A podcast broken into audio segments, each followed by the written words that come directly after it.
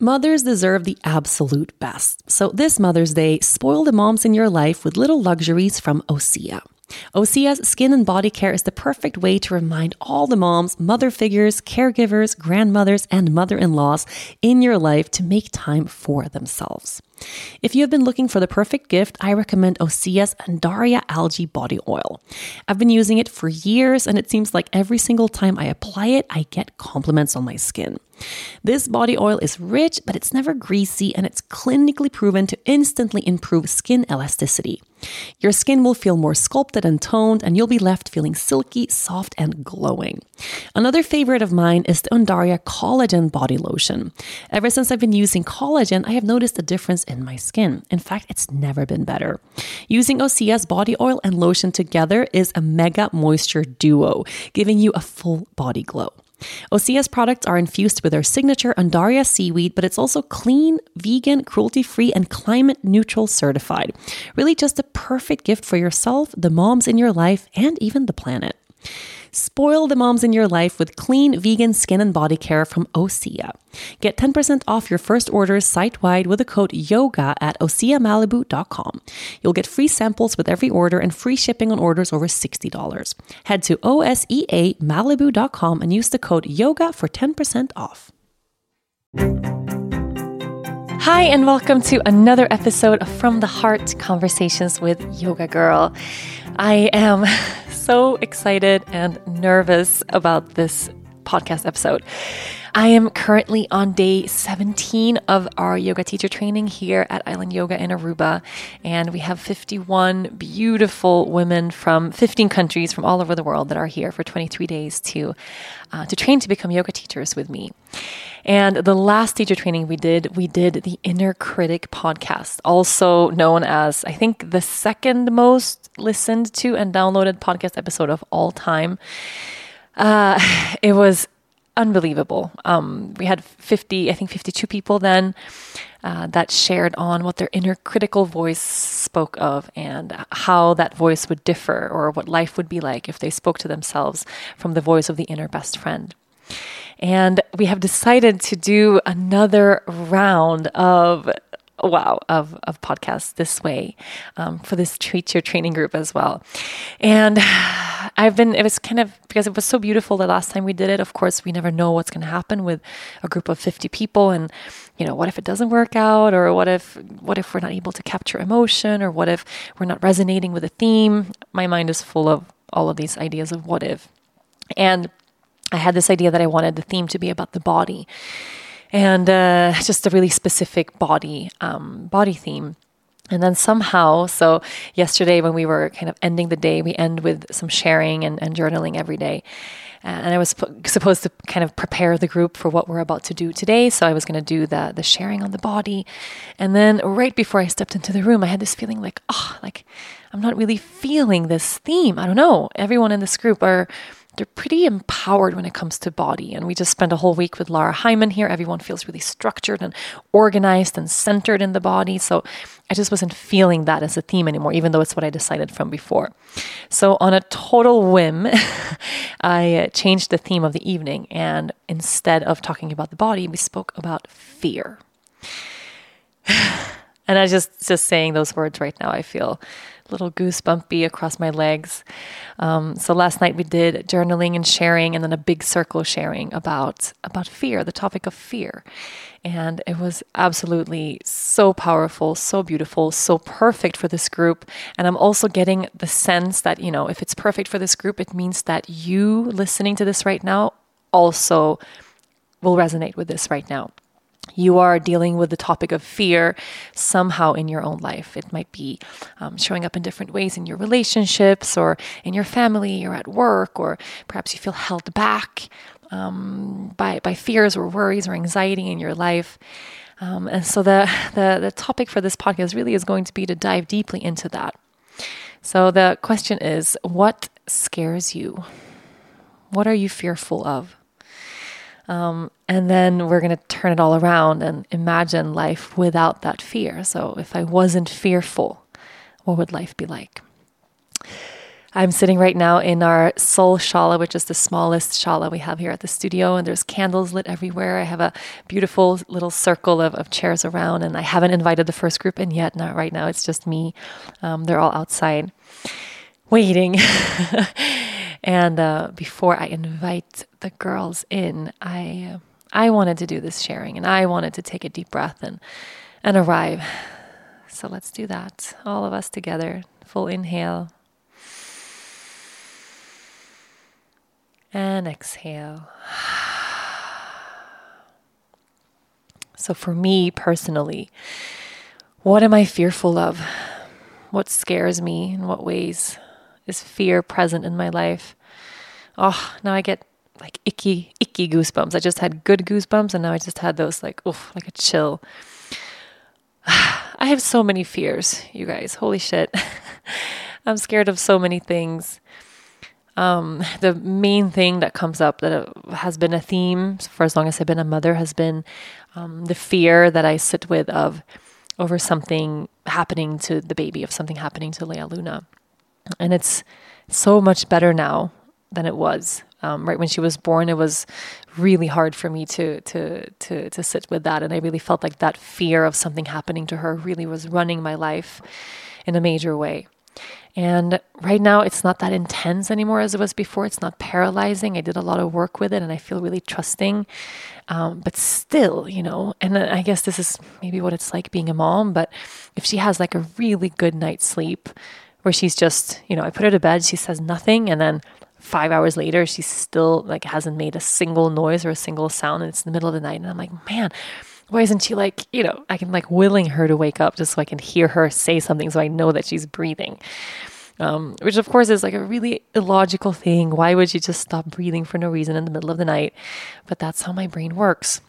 So it happens often, not every night, but several times a week that I um, you know, against Dennis's wish because he's always he's always the one who's like, she's fine, don't disturb her, let her sleep. It's a good thing that she's sleeping quietly, you know, throughout the whole night. And still, like, I, I make myself go in there and I like have to peek over inside of the crib and like look really close and make sure that I can see her chest rise and fall, um, just to make sure she's alive. God, the thought of her, you know, not being alive. Like it's just it's not it's not a comprehensible thought. I can't sit with that thought. It's not it's not it's not doable for me to imagine a life of what that would be like. Um, but of course, it makes it, there's this tension of this fear and this worry of something happening to her. It sits in my body all the time all the time. It's not paralyzing, like I live a good life. I'm not thinking about it all the time, but it's there in the back, like background static, this this fear that something's going to happen to her. And right now, I mean, she's a toddler. What's going to happen when she's a teenager or she's going to become an adult and she's going to travel the world and, you know, get boyfriends and like go crazy places. Like I don't know what that's going to be like. At least now I have some some form of control as you know to what what I invite into her space and in our lives. But yeah, so that's a fear that's really big and it's really um, really present all the time. And when I sit with that fear, it's just I can feel my chest tightening. Like I can feel it gets a little harder to breathe when I let that fear come out or when I bring that fear for, forth. Um, I could cry right now if I would really think about that fear and how big it is and you know how many dangerous things there are in the world and the things that might happen to her in a day to day. I mean everything from like me dropping her on the floor to you know getting in the car having a car crash or something happening at daycare or you know there's like a zillion things like she could choke on her food having breakfast. If I lived from that place of that fear all the time, I mean I wouldn't be able to live. I don't think so. I wouldn't be able to continue or you know get anything done because it's just so big and terrifying. Oh, it's good to say it though. and I mean, I've talked about this on the podcast before, but this is really where I am with it now. Like it doesn't run my life, but you know, I can't deny the fact that it's there. Or or I wouldn't be standing over her crib at night making sure she's breathing, right? So, what would life be like if that fear wasn't there? or if I wasn't fearful, what would I do? Well, oh, that's pretty simple. if that fear wasn't there, I would be a really chill and relaxed mom.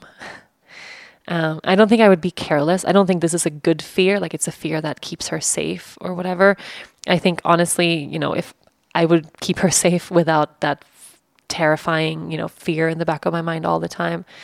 If I wasn't fearful, I wouldn't be, you know, hovering over her crib at night to check on her breath. I wouldn't spend so much time obsessing over, you know, all the things that could go wrong or seeing these crazy scenarios like choking on food or car accidents or whatever.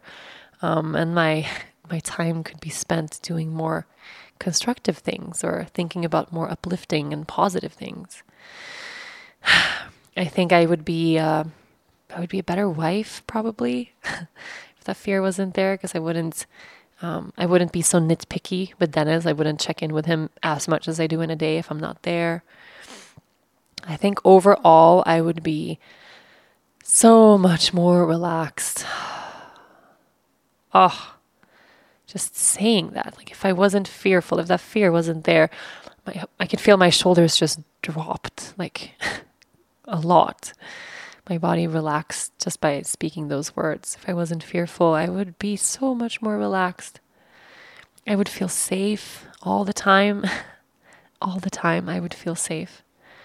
And I would trust that all the shoes that were supposed to drop, they've already dropped. There's no more death coming. I've had enough. and I would just trust that it's safe to live a really good life that it's safe to be a mom, and that it's safe to love. if I wasn't fearful, I would trust that it's safe to love.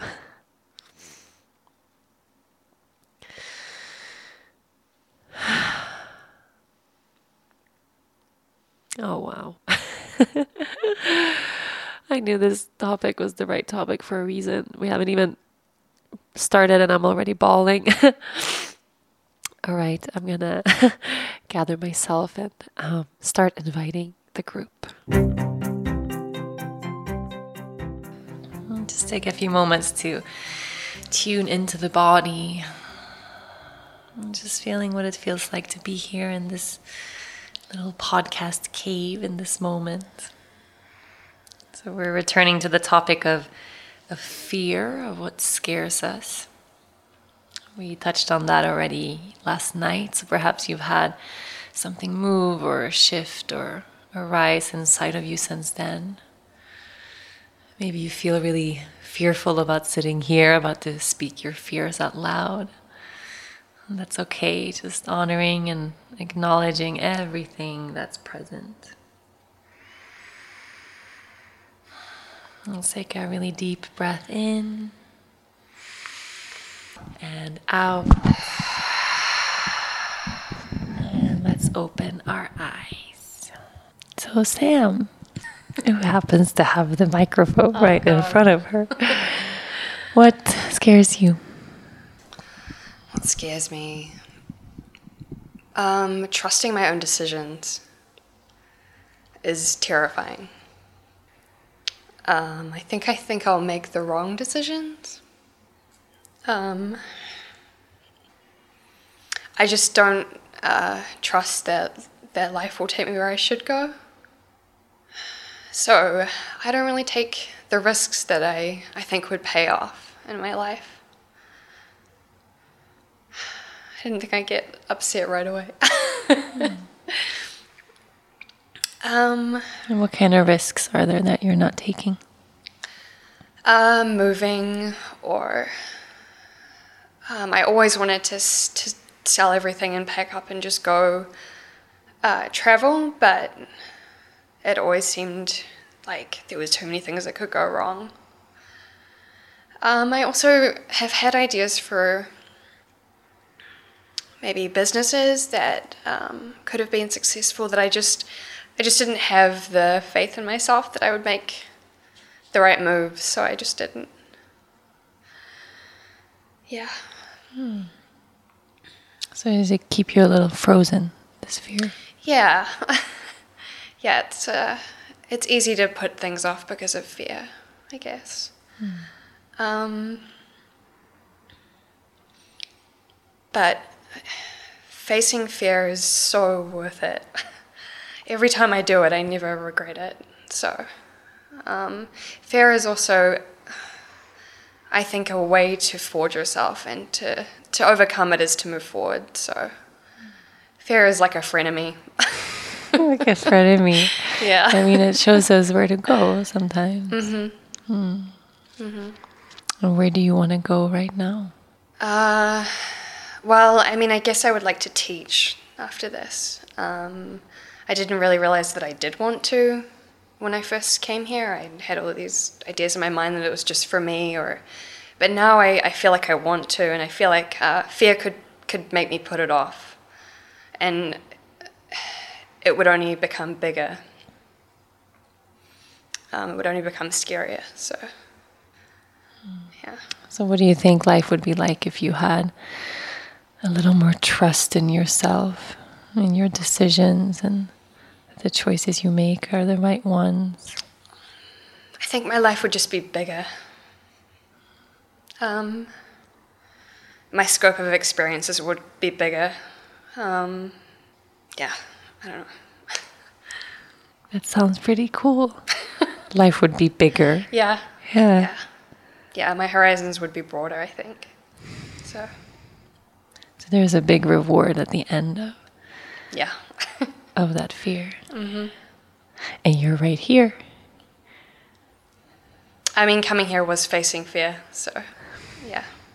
And it always pays off, so. So you know already that you can. Yeah, I've had to learn the hard way. but yeah, Thank you for sharing. thank you. Thank you. Bella, Yes. what scares you? Um, so what scares me is um, unhappiness for my parents. Um, they broke up about um, eight months ago, and um, I want. I really want to move to um, another country, but I feel like if I leave, I don't know. Because I feel like I'm the one that keeps them like happy. Oh it's like I mean I love my parents. I want to make them happy. So So is the fear that you might disappoint them, or is the fear that things will get worse if you're not there, or what is the uh, fear? things will get worse. Yes, I'm. I'm always like sending like my mom like quotes um, like every day to just like make her feel better and.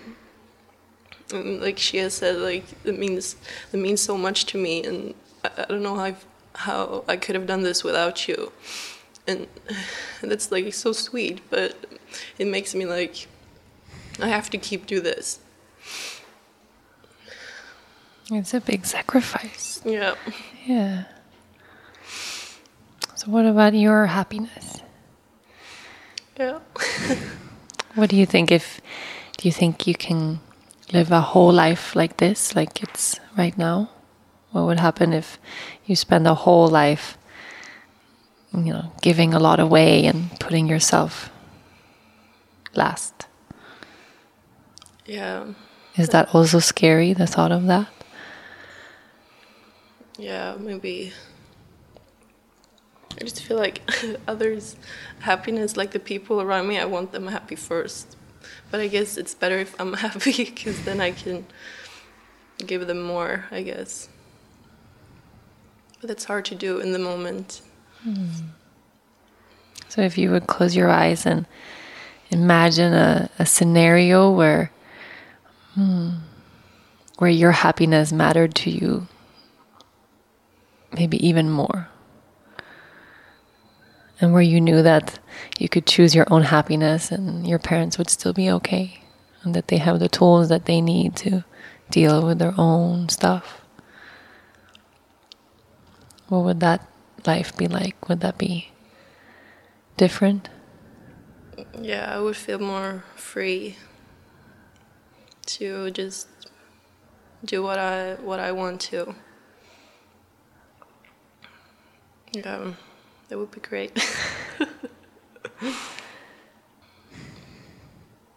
Because sometimes it's it's okay to to bring the fear with us. You know, we can speak it out loud. We can say, "Hey, I feel really doubtful that I can go and do what I have to do for me to be happy while you guys are over here."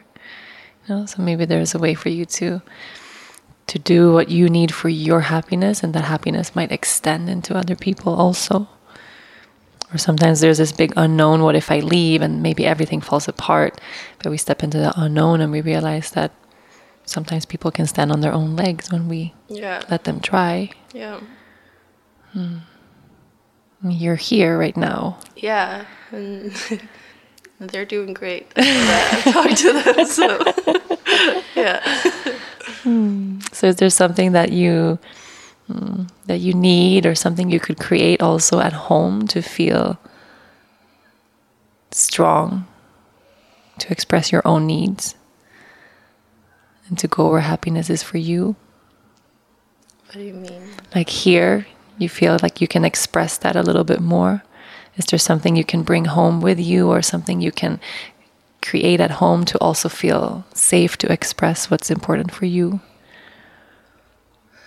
Yeah, I really like like sharing here, um, and when like no one interrupts you, to just like say how I feel, um, and to someone who who doesn't who doesn't know me too, um, who really listens.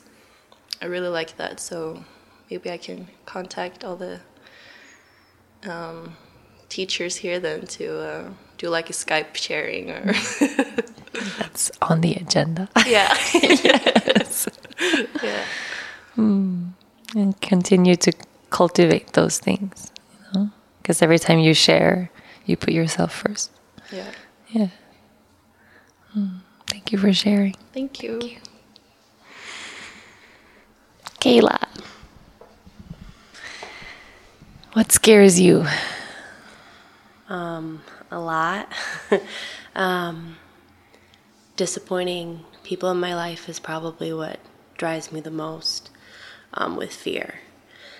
Um, I'm an only child, so there's a lot of pressure to not disappoint, which is great because I mean, I have done really good things with my parents' guidance. It's not that, but sometimes the pressure is a lot.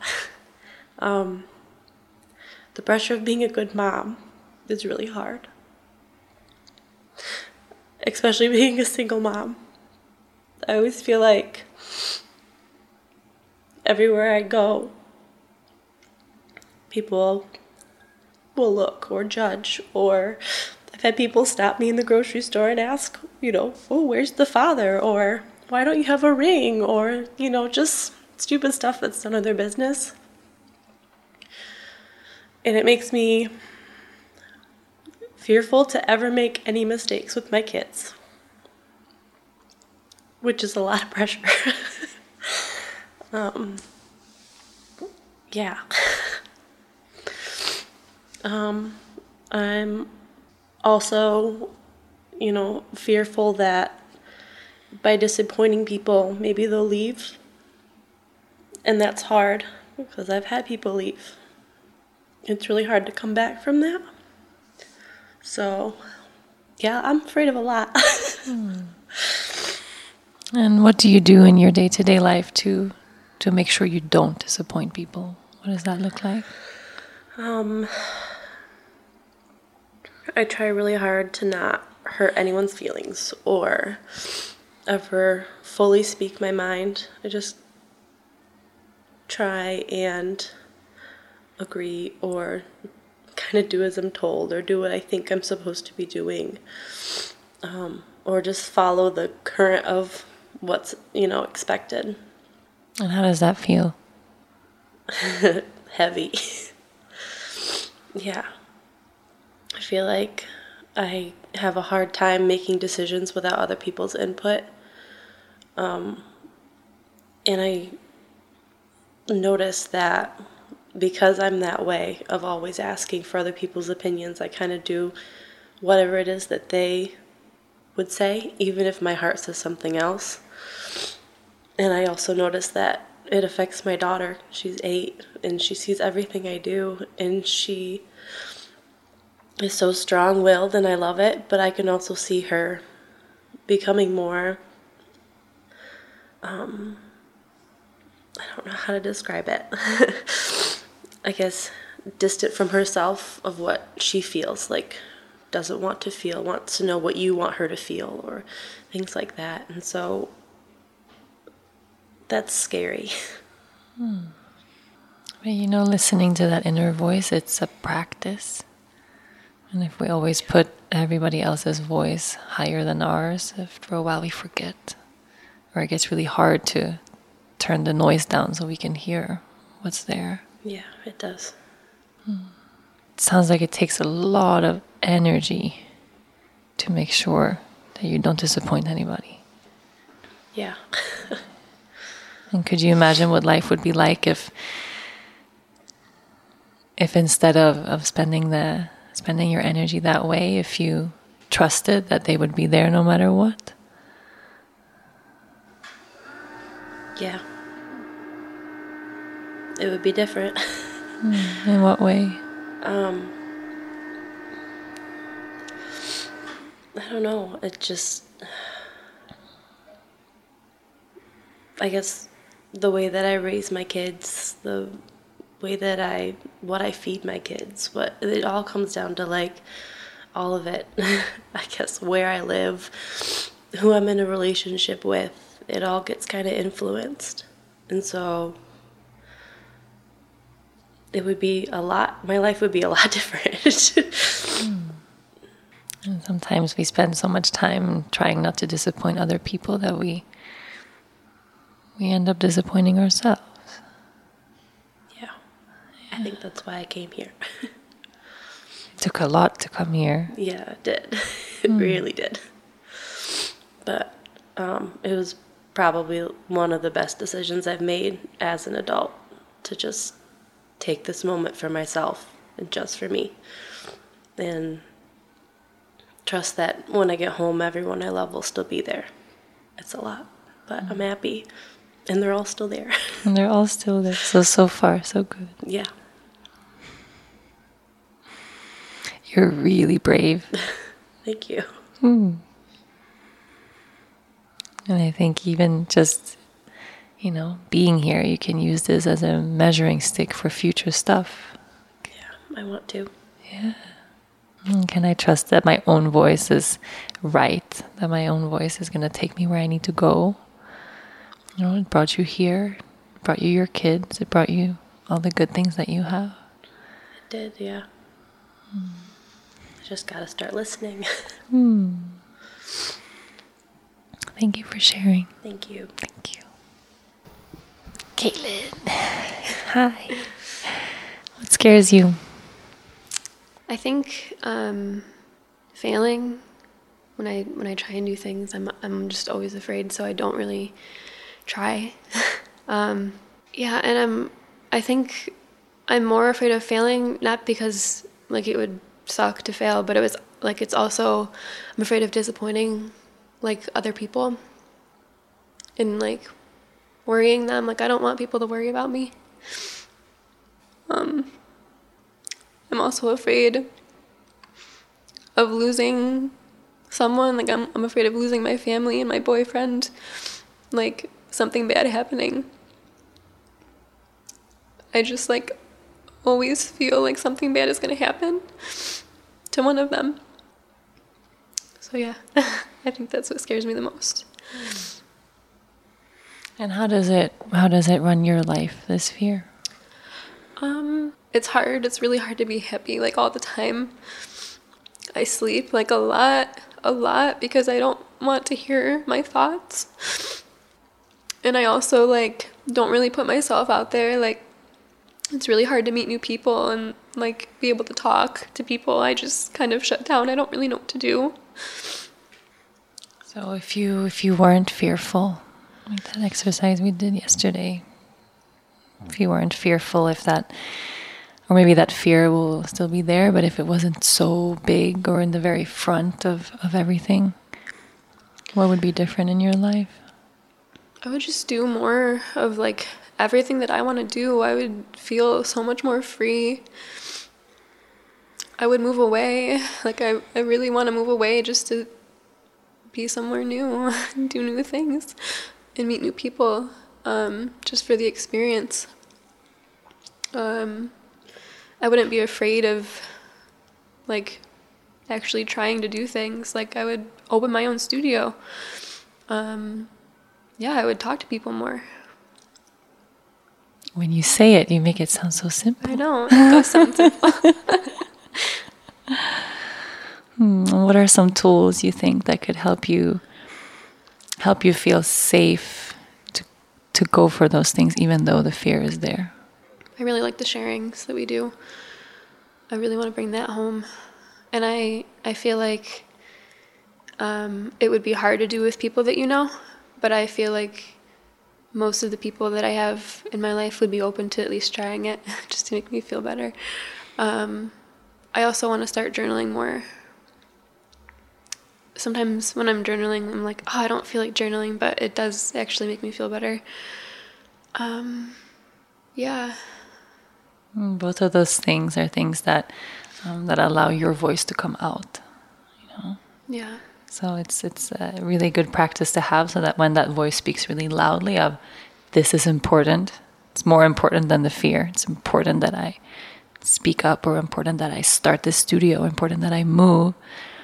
If you practice that voice coming out, it will be easier to to really hear it when it's real, when it's there. Yeah. Yeah. You're doing a really good job. Thank you. Thank you. Thank you.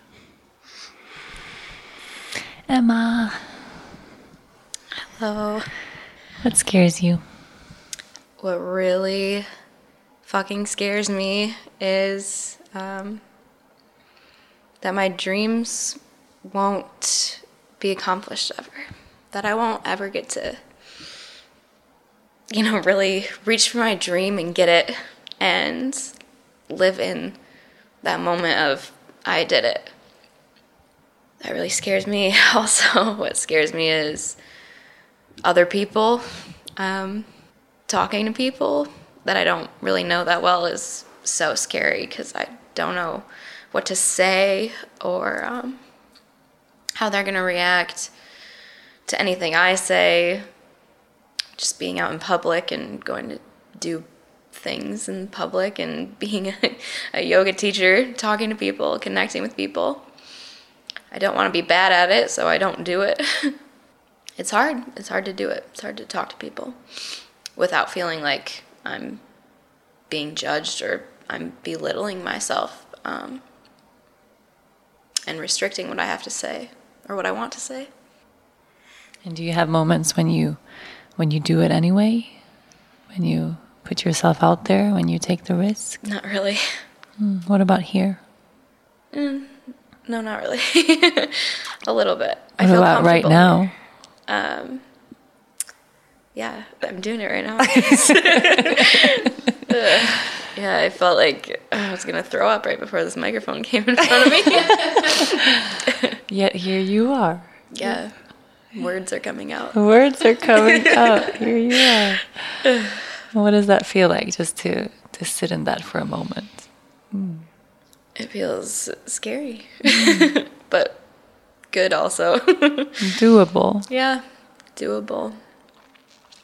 And is there a side of you that that really wants to teach, that wants to yeah, I've wanted to teach for years, and I um, I haven't gone to a teacher training, and I I almost was think. I mean, I was thinking of different reasons why I should not go to this one. Like the month of, I was like, oh no, um, I got sick before. Like, I can't go, or I don't know. I didn't want it to happen almost because I was scared of it actually happening. And then I'm like ready to go back home and to teach, and I don't want to teach because I'm scared of teaching, but I really, really want to do it. I really want to. I want to shine my light, and I want everyone to see me.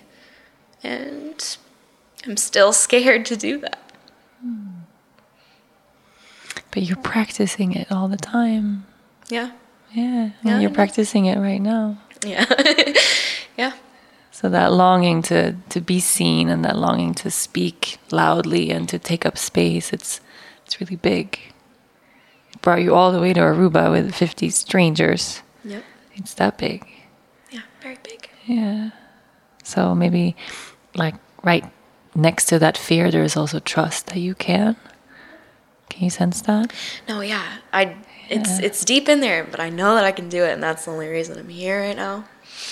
But it's just like the thought of it every time it's like the fear comes back. I'm hmm. trying to tone it down to try and make myself stronger. Feel stronger. Yeah. Yeah. How can you lean into that trust?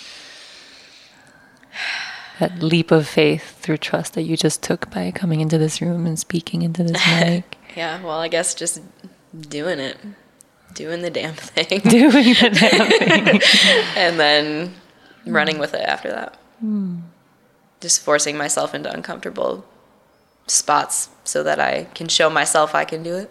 Hmm. Even though I know I know I can, but just getting there is hard. Or maybe speaking it out loud when it's really hard. Yeah. Hmm. Yeah. Thank you for sharing. Thank you. You are listening to From the Heart Conversations with Yoga Girl. If you haven't heard the exciting news, Yoga Girl just launched its first ever online store. My team worked so hard to create beautiful and sustainably made apparel and trinkets, and I have been waiting for the perfect time to share this with everyone. The best news we ship worldwide. Shipping is a brand new venture for my business, and we took care to make sure we set up the simplest process possible. If you are a business owner or you have other mailing needs, you can ship worldwide readily and conveniently too. All you need is stamps.com. With stamps.com, you can access all the services of the post office right from your desk at the office or even from your kitchen table at home. Buy and print real US postage for any letter or any package. All available 24 hours a day, 7 days a week. You just click, print, mail, and you're done. Stamps.com makes sure you have everything you need. They even send you a digital scale. You can weigh your letters and packages and print the exact amount of postage every time. For my listeners in the US, the next time you need to head out to the post office, try stamps.com instead. Easily take care of all of your business shipping needs, send out wedding invitations, get your Christmas presents mailed early, or maybe you want to begin the practice of sending a heartfelt letter to someone far away that you love. Whatever it may be, stamps.com has you covered. Right now, you can use the code YOGA for this special offer. Four week trial includes postage and a digital scale. Don't wait, go to stamps.com before you do anything else. Click on the radio microphone at the top of the homepage and type in yoga. That's stamps.com, enter yoga. Sometimes in life, skepticism can serve you well. It can save you money, keep you from wasting a day at a timeshare presentation, and help you avoid spreading gossip. To be honest, when I'm faced with a new scenario, I usually tend to be a skeptic until something proves me wrong. And if you're like me, you can probably spot a too good to be true health hack from a mile away and read labels like it's your job. That's where Ritual comes in. They know that every good skeptic deserves a multivitamin that exceeds your standards. Their clinically backed Essential for Women 18 Plus multivitamin has high quality, traceable key ingredients in clean, bioavailable forms. Take two delayed release capsules per day that optimize your body's absorption, and you'll get nine key nutrients. Rituals Essential for Women is USP verified, so you know you can trust what you're putting in your body. Only about 1% of supplement brands on the market have the USP verified mark, which shows the product contains the ingredients actually listed on the label. On top of that, Ritual multivitamins are vegan, non GMO project verified, gluten and major allergen free, certified B Corp, and made traceable. I take my vitamins every morning with breakfast. It's part of my daily ritual, and I feel so good doing it. No more shady business. Rituals Essential for Women 18 Plus is a multivitamin you can actually trust. Get 25% off your first month at ritual.com slash yoga girl. Start Ritual or add Essential for Women 18 Plus to your subscription today. That's ritual.com slash yoga girl for 25% off. And Ashley, Hi. hi. What scares you? The first thing that came to mind for me is love. Love scares me a lot. And when I was thinking about this, I was thinking if I wasn't so afraid of love. I wouldn't keep feel the need to keep people who were close to me like at an arm's distance. And when things feel good and I feel people trying to love me or show support, I wouldn't find ways to like push them away so that I don't have to be so I can kind of beat them, beat them to the punch before I feel like hurt or abandoned um, and I I like long for that feeling of like wanting to just be content with people loving me and um, receiving that better. And I, I just have like this barrier. And I don't know how to get past that.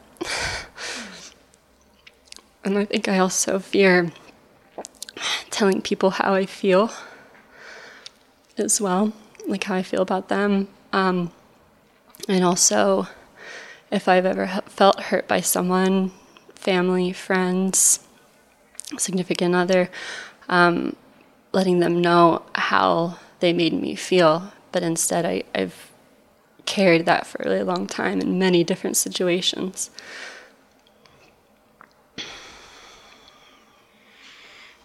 Would you say that fear has a big, is a big component in your life? Oh yeah.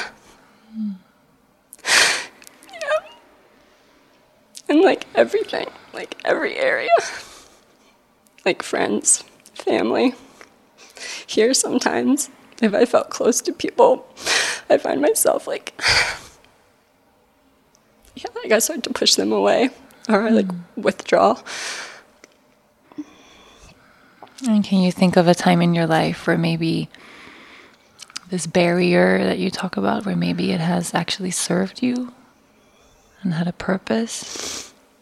Yeah, I mean, I I feel like it's protected me. Hmm. Yeah, it, it feels like a defense.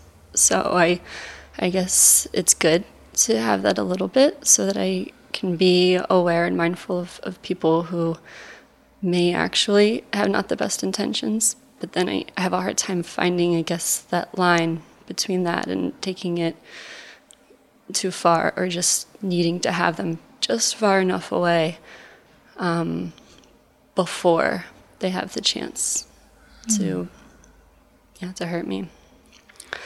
But it's important to to recognize that that the barriers we keep to hold people away, it's not random or you know, there for no reason or this stupid thing that we do when we don't know why. At some point, it's probably served you really well and kept you really safe. Yeah. Yeah. Yeah. And then life moves on and we end up in this other phase and maybe it doesn't apply the same, but we bring it with us anyway, you know, just in case. Yeah. Yeah. And that's okay. But can you imagine what life would be like if you hmm, so we don't have to pretend like the fear isn't there or, um, you know, just remove the fear. It can be a really um, almost ridiculous thing to say when it's so big. But if it didn't run your life, if it wasn't in the front of your mind, but maybe just in the back of your mind a little bit, if there was a little more trust or you felt a little more safe to love and be loved, what do you think life would be like? I think it would feel really good that sounds like really liberating and to like feel okay, like people loving me, and like wanting to support me and yeah, I think I think then my life would be filled more like with more love and I probably would be happier. I would be happy. And what about in this group, in this training? How has it been so far? there's been like many times where I've cried because like the love is so overwhelming here. And I think I'm crying right now because it's, it's a good thing. It's a good feeling, but it just, you know, and it's like overwhelming, like something so much of, or so much of something that's good that like I don't know what to do with it. but it's so amazing. Like it, I'm, I'm so lucky. So I keep going back to that to try to remind myself that this isn't a bad thing. Like, no one's out to get me, no one's trying to hurt me. Um, yeah, it does feel really good. It's also new, you know, anything that's new, even if it's good, if it's unknown, we can't expect ourselves to just completely collapse into it, you know, just because it's good. If it's new, we have to take a little step, feel it out, and, Yeah. and then step back. And the boundary can be there and it can be a good thing. Yeah. And then know that it's okay to take it down and then touch on it a little bit more. And then when it's enough, and then back away again. And that's sort of the the practice of opening, you know. Yeah. And It's not It's this hard. one linear thing where one day we're open and then it's forever that way. But maybe it's a really good quality to have to open and close and open and close, Yeah. you know, like a flower. Yeah. That sounds nice. Hmm. Thank you for sharing. It's Thank beautiful. you. Thank you. Sarah, what scares you? Um, it's very similar to, to Ashley. Um, I only have one like tangible fear that I know of, and that is falling or jumping out of, you know, altitude. but I I am not scared of heights, and I believe it's that letting go of uh, control. And I translate that also biblically to my life, where I know that as long as I keep people at at arm's length, I'm I'm good. No one can hurt me. But it's also, of course, diminishing your your life.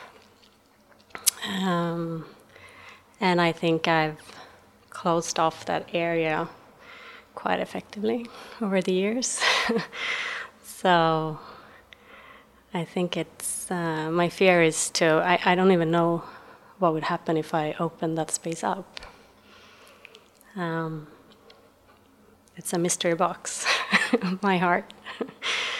um, but I think here I'm here because I I'm very curious um, of what would happen, um, and I think that I owe it to myself to listen more to that that place in my body. Um, I know that I'm not in the place where I I'd like to be. So I much rather see where where that route might take me if I open it, with the risk of hurting myself in the fall, I guess. but um, I I've come to a point where I need to do something. What do you think? So you know the risk is there. I might fall or hurt or fail. And what do you think the reward might be? Is there also a reward in taking that leap? Yeah, for sure. I mean, I'm also super afraid. One of my other fears is that I am stuck in my daily routine life and having this like nine to five wheel of never-ending workdays, and that's life. Uh, and I've realized that that is probably a much worse path than possible face plants of of of listening to my heart. Um, and I, I don't know why why I have that fear of trying something else. I don't know. But it's very strong. It's kept me on the other path for quite a few years. And is there something that we've done in terms of the the practices here that has felt like it's bringing you closer toward that place of opening? Absolutely, we we focus on our bodies and on our hearts, and my brain is on vacation, which is a good thing. Um, but also, I get very inspired by meeting other people that have broken the circle already or never got into it, and they create a good example of how else to live your life. It's, it doesn't have to be that very much everyday kind of meetings and, and, stress and negative energy. Uh, it's so much more. So um, I'm, I'm just so super grateful to share this with everyone. And thank you for sharing. Thank, thank you. you. Daila, what scares you? um, even talking about this scares me. Mm. Actually, to speak up in general really scares me. I was thinking, like, what, what is it? What is it? Like, exactly. Um, well, there are many things I'm thinking of right now, um, but definitely one of the things is my fear of not being able to connect with myself. Um, I have this big desire to to to express myself and to be myself and to to feel my body really and this uh, fear really comes from not not being in my body um, um, I had a really horrible experience with drugs a couple of months ago, and this anxiety that I left my body and I um, I sort of had this death experience. Um, it has haunted me. Um, well, from that moment uh, for a couple of weeks. Uh, after that, I had many panic attacks and anxiety. Um, but I was really lucky to have a good supporting system. So I, yeah, I I moved through that really well. I think. Um, but it's definitely it, it sticks with you. You know, an experience like that. Um, to not be connected with your body and also for weeks after that to sort of have this depersonalization that you're it's as if you're looking like life is a movie sort of and it's it's just scares the shit out of you you know? And um, after that i i make i made sure that i was in a really safe and good environment and slowly slowly i sort of started um, moving out of my bubble but like walking down the street again and like going going to a shop by myself again and well, it was kind of last moment that I decided to go to this training, but I just knew it was the right thing for me. Um, but I didn't expect to. I did not expect this to happen. the The first week I came here, I think it was just a really big step for me to come here.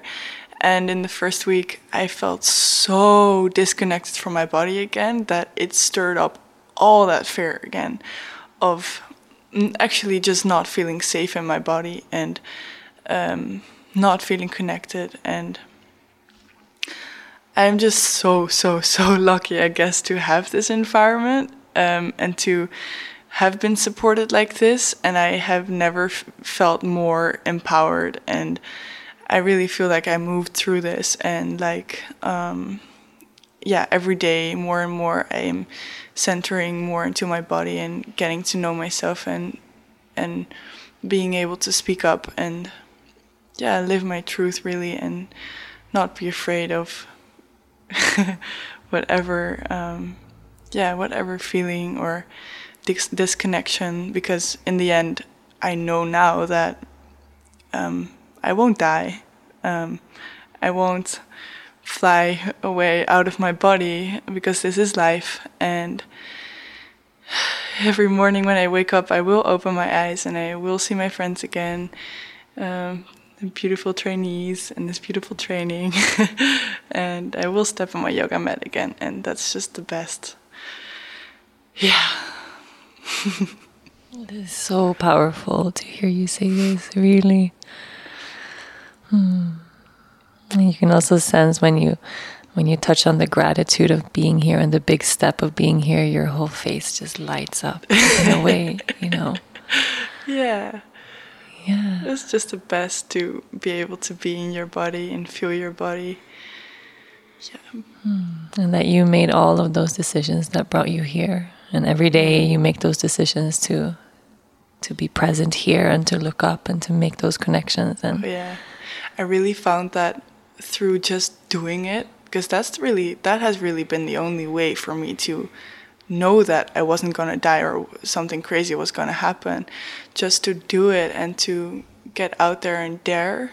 Um, yeah, that's how you you find the connection and see that you are present and you can do it.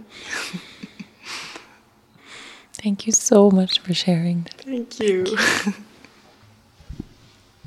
Jillian, Hi. what scares you?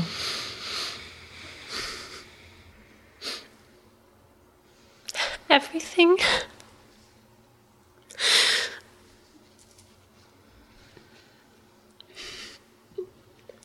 Not, um, like Sarah said, tangible things like spiders or snakes or car accidents. Not the things that I can see, but disappointment in myself, in others, others being disappointed in me, failing. I've been scared since I was little. And I don't know why.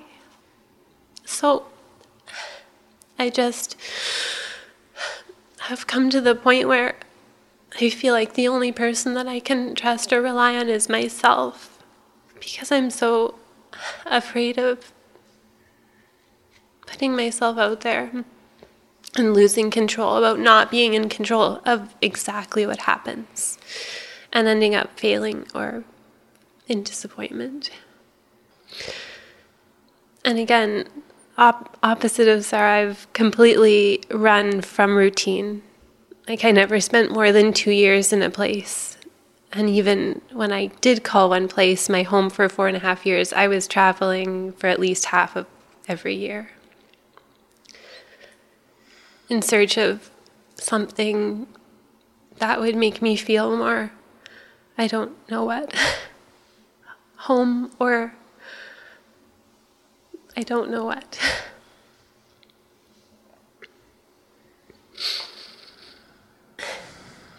And how is hmm, staying in control of everything all the time? How is that working out? It's extremely stressful.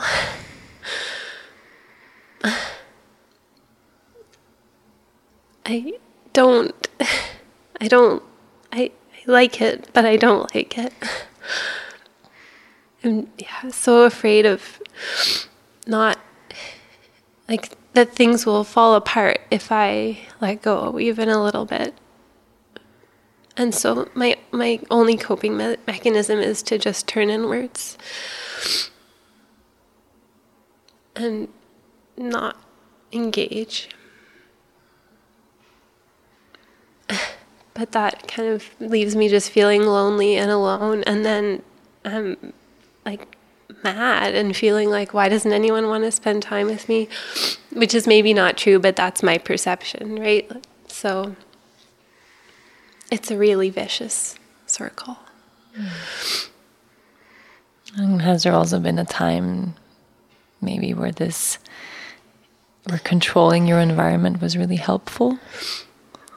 I think it's it's allowed me to achieve a lot, um, to get through, you know, university through two degrees with good marks. Um, it it's a, it has allowed me to see the world, um, and meet a lot of really amazing people. Um, so I think in some ways it does serve me. Because that feeling of if I don't keep it together, everything falls apart. Maybe at one point that was true. Maybe there was a point where you kept it together and it served a really good purpose and it was really helpful. And then sometimes we take it with us and we mistake it for our, our purpose or our identity. Like, I have to be this person all the time. And if I don't keep it together, then then what? It's just a big void of unknown and it's terrifying. But how about here? Have you kept everything together here all the time? it's really hard when you don't get to be in control. when we don't even give you a schedule for the next day. yes. How's that been? Um, different. You can say awful. It's okay. Uh, yeah, I left my planner at home, and that was really, uh, yeah. Oh man, I panicked a little bit. like, where? Why can't I? Like, I need to know this so I can like pop popping up to teach in class is just like this is the most stressful thing ever because I didn't get to prepare for this. Hmm. And yet there you are. And yet there I am, and then hmm. somehow it's you know not I'm not dead yet. Has there been something good that has come with that? yeah, I've been working really hard to be more spontaneous and to just let things unfold. Because my partner is completely my opposite, and that's good and bad. Um, and so yes, like being I've been working hard, and being here has been really good for continuing to work on that to just like allow my existence to be exactly in the moment and not in yesterday or last year or next week and that I can focus and dedicate myself more fully to the moment hmm. now and let others support me. It also takes a lot of energy to hold everything together all the time. Mm-hmm. Hmm. It doesn't leave a lot of energy for other things Nope. Hmm. like grounding or Anything. yeah. Even coming to the yoga mat on a daily basis is exhausting at home because it's just, I've already spent my energy managing my life and others. Hmm. So what do you need, do you think, also at home to be able to to let a little bit of that go? Maybe not all of it. Say you keep, stay in control of most of it, but just a little bit of softening so you can open up a little space for you to just to be the Jillian that stands up in the middle of the room and teaches an awesome sequence without planning a single word. I think I need to have more faith and trust.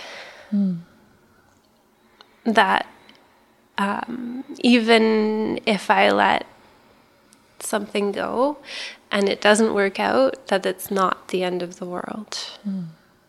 It's not going to be the my ruin.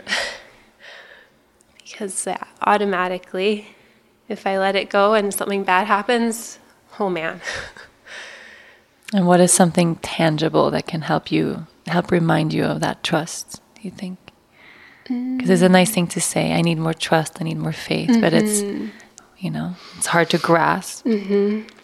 Can you think of something like a, an action or a person or a thing or a practice that could help you lean into that place of trust a little more?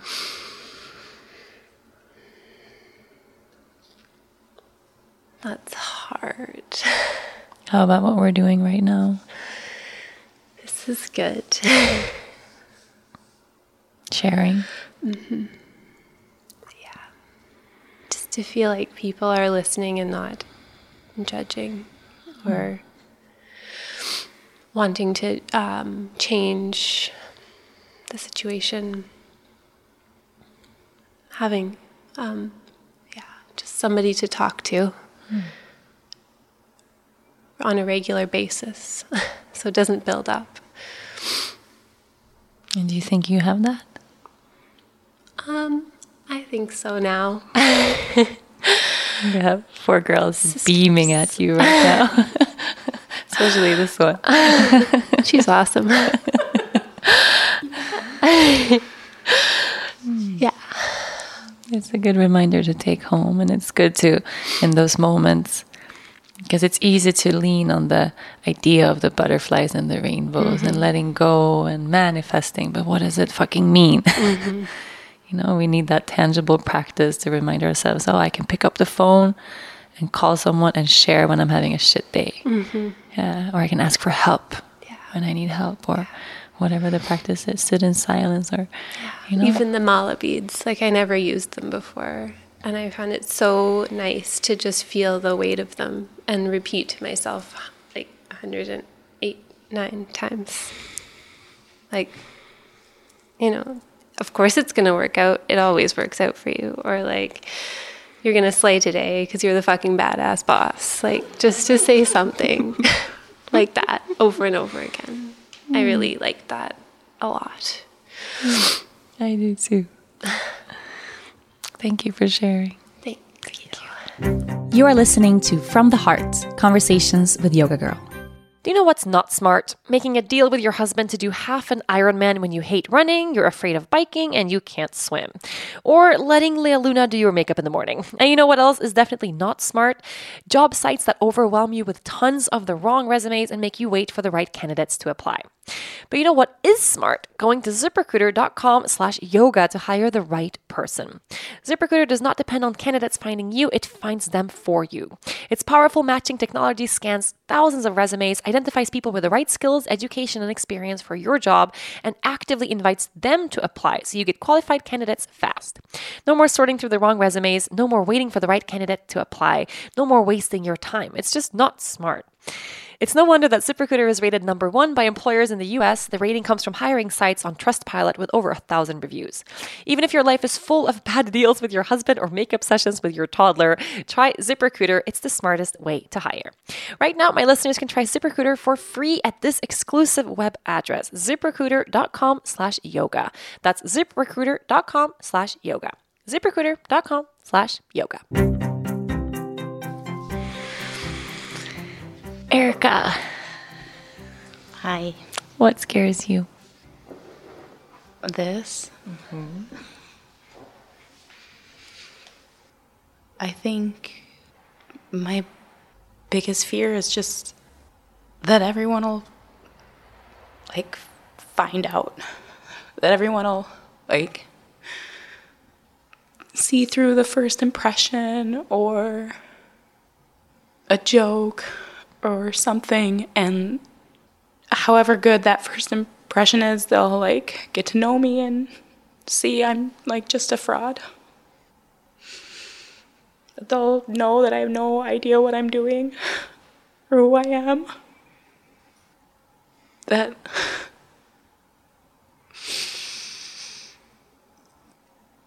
that I'll fuck it all up. It's scary all the time. This pressure to take care of myself, take care of the people I love, my kids. I'm scared that I'm not good enough. It's like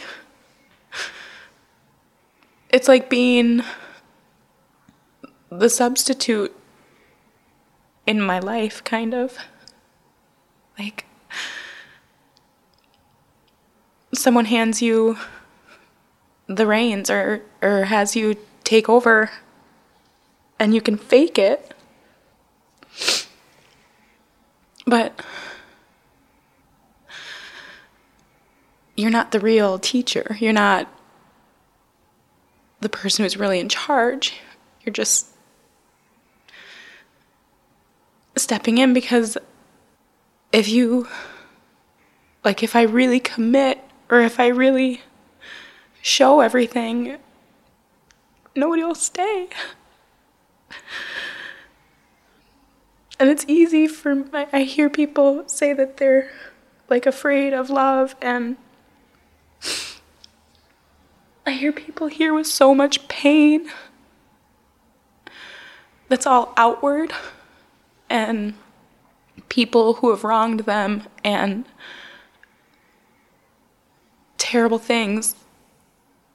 And the thing that's hard for me is it's all there's no one else to send that anger to because it's it's me. And I just feel like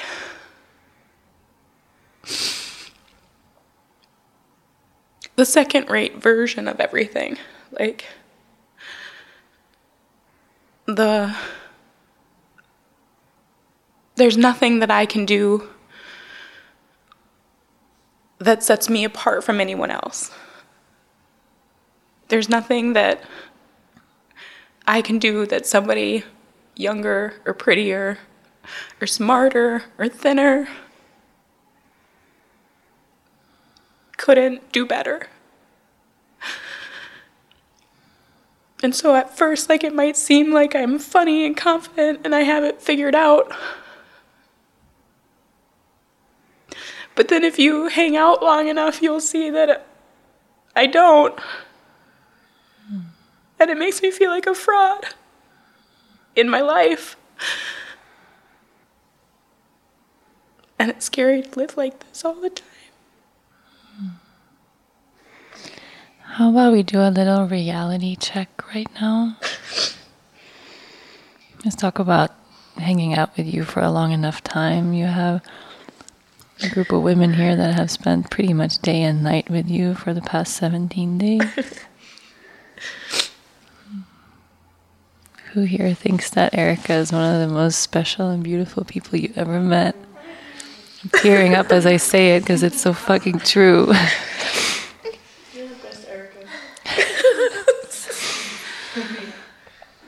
No, but sometimes we need a little reality check. You know, the story we tell ourselves, it can be really far from what reality actually is. I know I'm I'm so lucky I have such an amazing group of people around me here in my life at home. And I mean one of the reasons I mean a friend of mine actually wrote a letter to get me here. And she didn't tell me. And she just said that it made it made her sad to hear like the things I would say about myself. And it sucks. It sucks. But how special must you be to her for her to go through the effort to do something as big as that? It's a big deal. It is. And I appreciate it so much. Like it's easy for me to just fall in love with everyone and and I don't know why I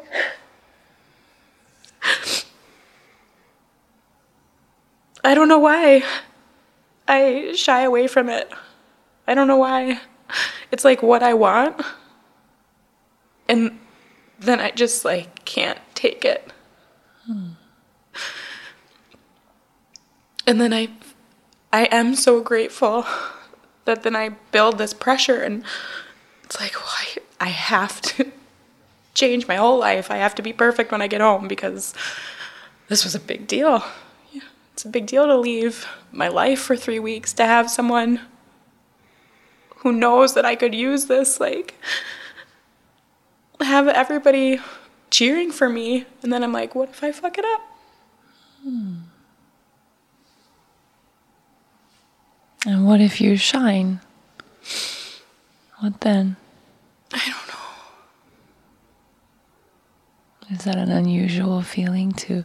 Because you've had a lot of moments in this training where you have been the brightest shining person in the room, and then you shuffle to the back and you look away and you stop looking at me, stop looking at me. Yeah.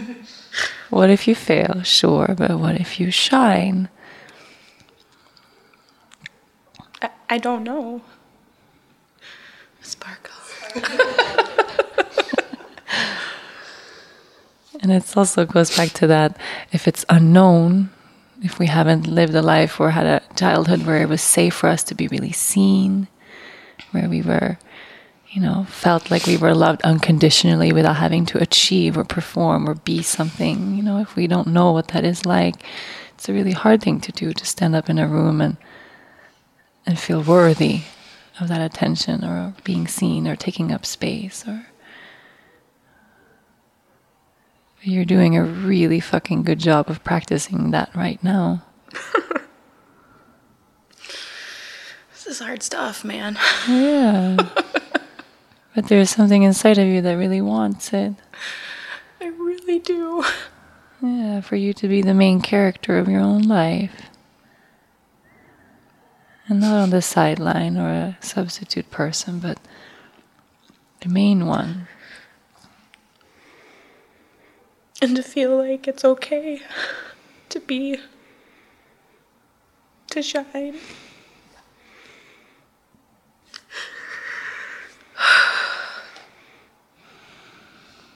There's a big longing in there. Hmm. Seems silly. Or the most important thing in the whole damn world, maybe. Maybe. Maybe. Yeah. I want to shine. I think I do. Yeah. I think you do too. and that's an important thing to have because if the fear is so big, it's everywhere in our lives. You know, we can't distinguish where does it come from, why is it there, what do I do with it. We have to find an, a purpose or something to anchor into. Okay, I want to shine. How do I get there? At least we have a destination of you know, if it's that practice of standing up and teaching like you're doing now, or sharing openly in a group of people, or dressing in a way that you want to dress, or, you know, not giving it little things every day. How can I practice shining for me? It will mean different things to different people, but what is it for you? And how can you take that home? I think I could be nicer to myself especially in front of my babies.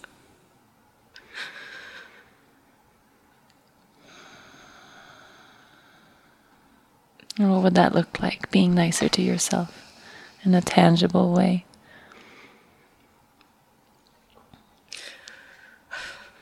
Look in the mirror. Give myself a break. Hmm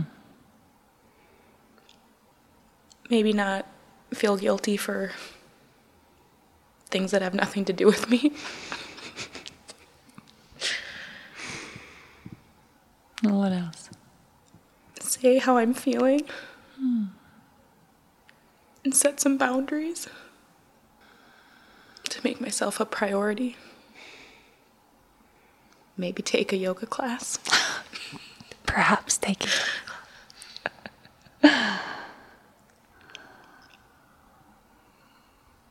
Those are good ideas. Mm.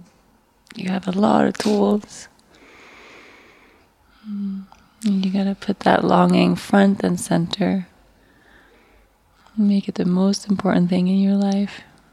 You.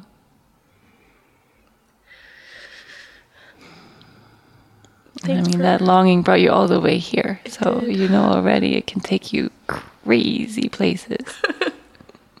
Just imagine. I can't even. Hmm. But this has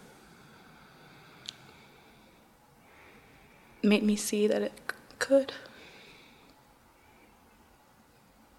Maybe I could do it. You're doing it. mm, maybe you're already doing it. You know, the first time I saw you shine is that that fucking handstand. that holy shit from the person saying, "I've never done this in my life. I can't do it. I can't do it." And then she holds the strongest handstand in the room. like, who is who is this woman?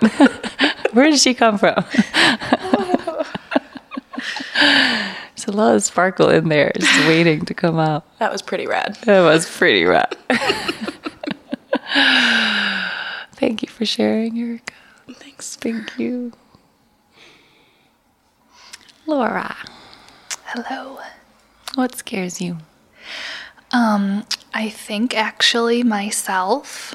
I think that I um, sometimes act out of anger and frustration, and that makes me nervous. Um, instead of pausing, maybe, um, I kind of just have a knee jerk reaction. So sometimes I would say I scare myself. Um, if I wasn't fearful of my actions, I probably would have moved to Colorado to be with my significant other two or three years ago. Um, but it's just taken me some time to kind of sit with that and realize it, to understand it, um, so that I don't put it on anybody else or any other relationship. And how does that relate? Putting off moving, moving to be with your significant other. How does that relate to your your emotional reactions? Um, so I'm fearful that if I leave my family in Michigan, that I will um, be maybe resentful or, or I don't know, moving to Colorado. That's how I felt. Um, I also feel like in Michigan, when I'm there, um, I have to really deal with that knee jerk reaction. I feel like it's almost like a punishment. Like I have to, um, I have to stay there until I've dealt with my feelings there before I move. Sounds like a punishment. Yeah. so it's not safe for you to feel your feelings as they come up. Yes. And what happens? What is the risk when you do? Being mean and not really meaning it. Just kind of saying something that I don't necessarily think. It just pushes another person away to maybe give me space or treat them like they've treated me. And what do you think if you had a if you had another way or maybe a safe space to release emotion as it comes up? Because it's hard to do if we're not taught how to do that. Which is not something we really learn in school, you know. Yes, I am learning every day to release emotions when they come and not suppress them because that is where the anger has come from. And what do you think life would be like if if you had that space all the time and that you could trust that whatever situation you're in, whatever emotion comes up, that that it's safe for you to release them without hurting anybody else or yourself? That feels and sounds like Colorado. feels and sounds like Colorado. Mm-hmm. Mm. Yeah, it's taken me a while to realize that. Space and time is what I need, and I have to give it to myself mm. there. And you are. Mm-hmm. I will. You will. So you're a, a living manifestation of, of moving through a fear or feeling a fear and then doing it anyway. Yes. Taken a long time, but yes, slow but steady, right? slow and steady, and that's okay. Yeah. Beautiful. Thank you for sharing. Thank you. Thank you. Montana. I'm up. Yes. What scares you? Um, I'm scared that I won't be able to ever make um, genuine connections with people. Um, so I always keep everybody kind of at bay. I don't develop um, complete friendships or relationships with people because um, I'm scared they'll leave or they'll find out who I am and they won't like it. Um, and I know I need to get over that, but it's it's scary to let go of um, you know, things that have been put in your head since you were a kid. So, yeah. How does that affect you in your day to day? Um, I usually always feel like people don't actually like me. Um, they're kind of bullshitting, or um, it's kind of like a joke. Um, there's like a secret that everybody has about me that I'm I'm not fun or um I don't know, or that I'm too much sometimes. Um, so I'll do things and then go back and be like, wow, I shouldn't have done that. I shouldn't have said that. I shouldn't have been that um, person. So it's just like a lot of anxiety that comes out of all of my actions that I do. Yeah. And does it take a lot of energy to second guess yourself like that all the time? Yes, it's exhausting. It sounds exhausting. It is. Um, and when I express this, you know, to people, they're like, "That's so silly," you know. Don't feel that way. You're awesome. And I'm just like, "But you're lying." Like, um, but it's it's years of of issues from friendships, childhood friendships, that have kind of made that happen, um, or people just leaving and not saying why um, deciding not to be my friend anymore, not giving an explanation, just going from being a good friend to hating me all of a sudden. So, yeah, it is. It's, it's exhausting. And what do you think life would be like if you, or what do you think you would do with all the all of that energy that's spent second guessing yourself if you didn't have to do that? If you trusted that you could be totally yourself all the time? I would be. Um, I would actually make those genuine friendships. I'd ask people to hang out instead of waiting for them to ask me. Um,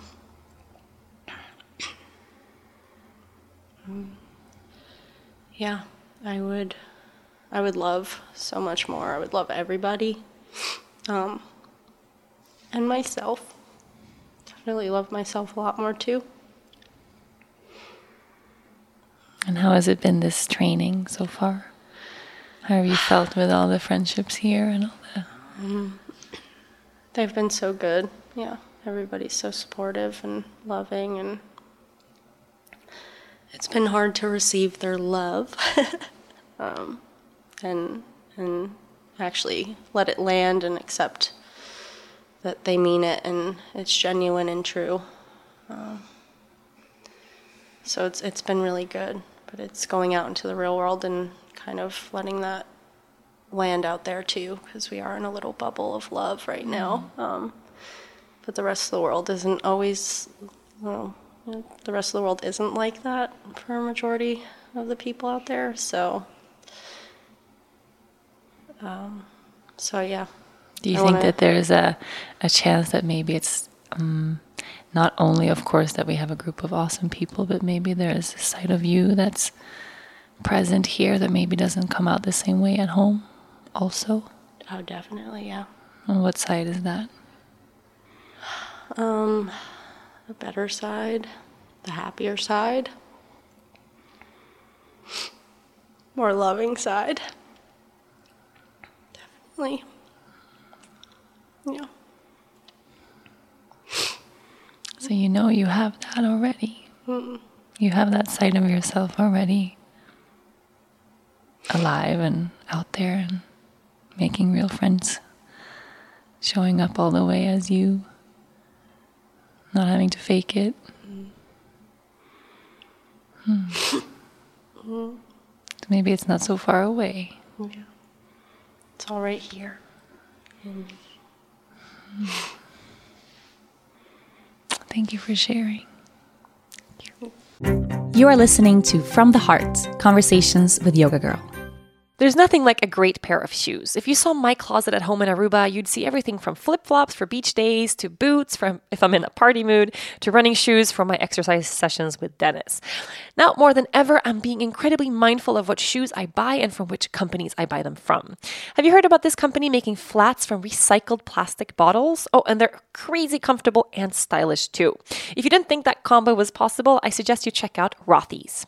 Rothy's shoes are stylish, sustainable, colorful, and comfortable enough for everyday wear anywhere, whether you're lounging on the beach of Aruba or in a big city headed to work. They offer many different styles from the flat, the point, the loafer, the sneaker. Their color and pattern selection is amazing. They're always updating their lineup. New colors are launched every few weeks and sell out constantly. All these color combinations make them work with any outfit. I love throwing on a pair of jeans and points when Dennis and I are headed out for a casual dinner. They're super soft, so I can be comfortable in them in a whole night out. Of course, the best part, it will blow your mind that Rothy's shoes are made from recycled plastic water bottles. In fact, they've reached almost 20 million bottles recycled. Go check out Rothy's. Both you and your feet can feel good about wearing them. I love my Rothy's and I know you will too. Right now, Rothy's has an amazing deal for my listeners. Use the code YogaGirl to get free shipping with no minimum. Free shipping and free returns and exchanges on your Rothy's shoe. And trust me, you will not want to return them. Go to rothys.com, R O T H Y S.com, and enter Yoga Girl to get your new favorite flats and free shipping. No brainer, shoes that are comfortable, stylish, and sustainable, and free shipping. Go get yourself a pair today, rothys.com, promo code Yoga Girl. Get the deal while it lasts. Yasi. Hi. Hi. what scares you? Um, my, my biggest fear is not being enough in all aspects of my life. I um, I feel like I'm not enough as a woman, as a wife, in my job. Every time I second guess my ability to to just be. So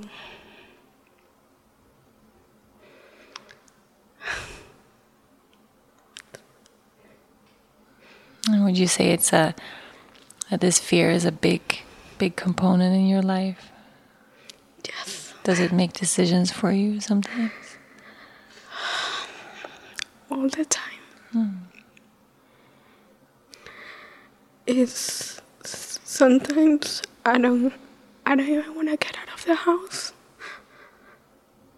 And I'm I'm scared that my life is gonna pass by, and I just did nothing with my life because the fear was always there. Sorry. Hmm. Yes. And what about the decision to come here? Was that scary? Um, it was, but it was the excitement to be here. It overcame the fear. Um, I was, I was so excited, and I was during the year.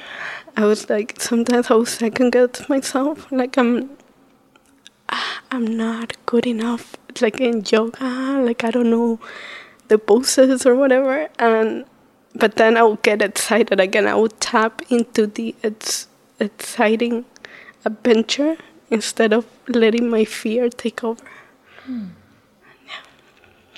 So there's this big sense of trust there also Yes, that brought you here. yes. Hmm. And um, sometimes I'm able to tap into it, and some days it's just harder. And what is it about this this group or you know being here that makes it a little easier to to tap into that trust? It's it's just we.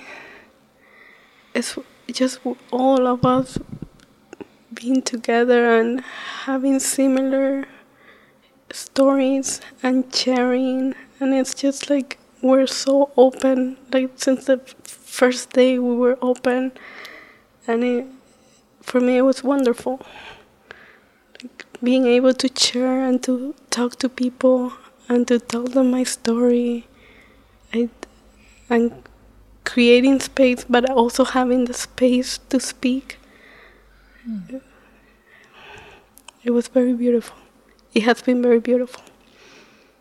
Mm, can you imagine a scenario where you're able to take some of that with you home and also do it at home with the people that you have there?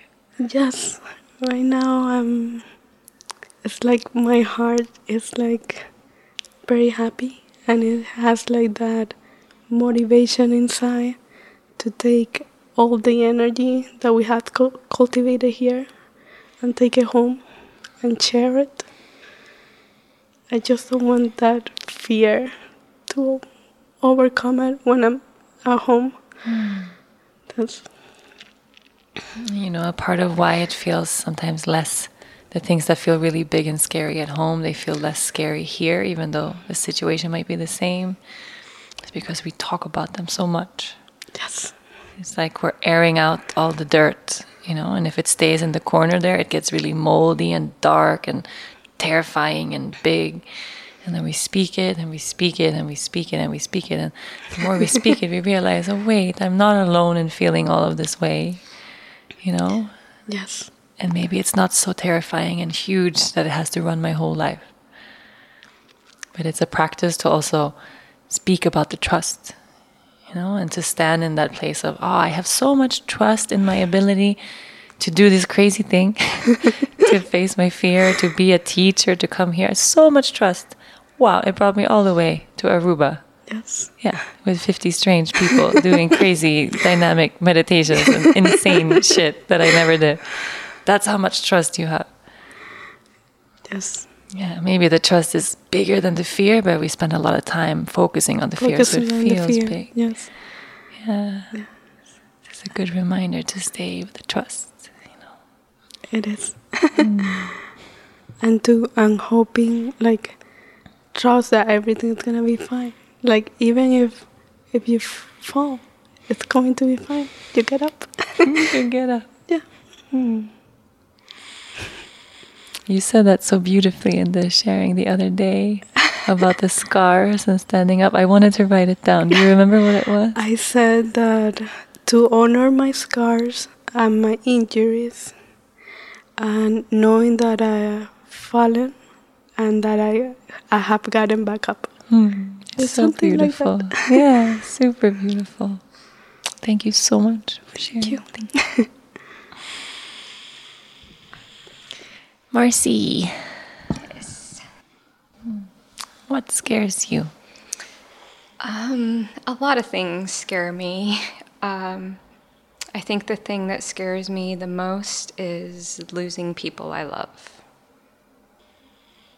And how does that how does that fear, how does it manifest in your life? Is it something that comes up in the day to day or is it Um, yes, I think it's something that's always there.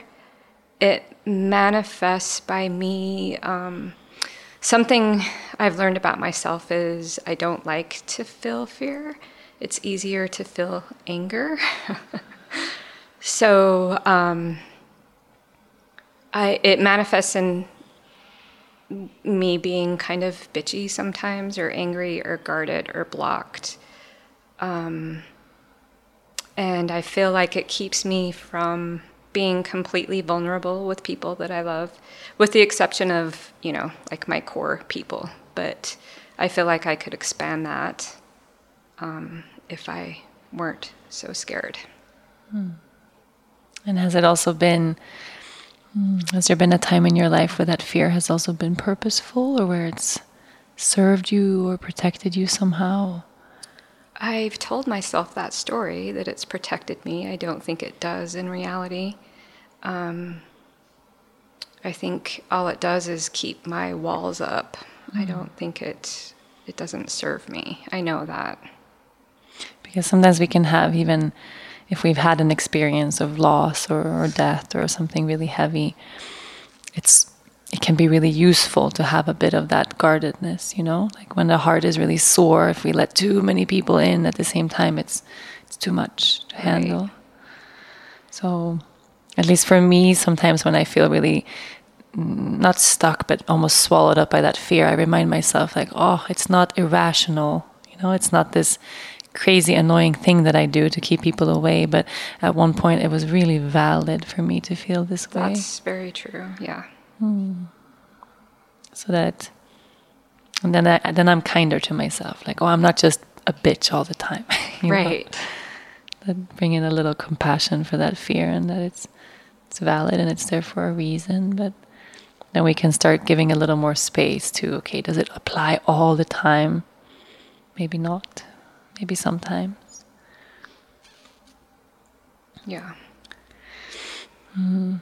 And is there something that in those moments where you feel like it, it kind of, mm, where there's a wall or, or when it obstructs your life and somehow, is there something that you could invite in to, to bring a little bit more softening or a little bit more ease?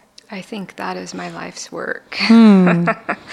I'll probably be doing that, working on that forever. I'm aware of it, um, but and I know what I quote unquote should do sometimes, but it still is like an emotional, visceral thing that I do just to protect myself.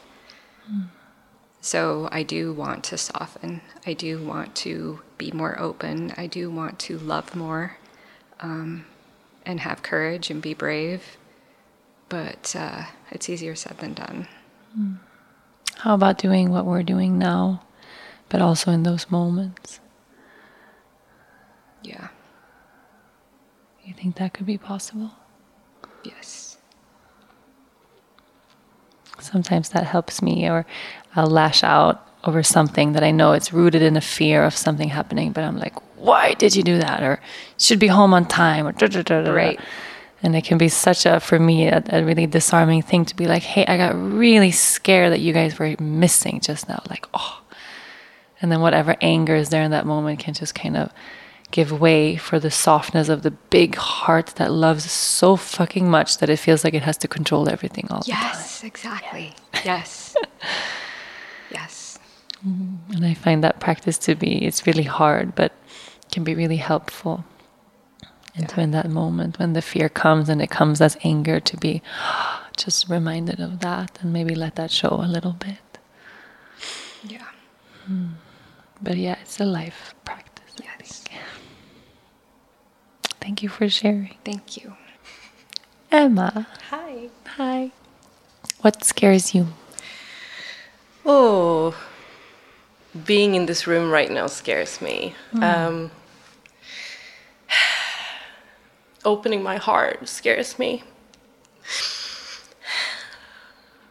Being vulnerable in front of other people and allowing people the opportunity or the chance um, to hurt me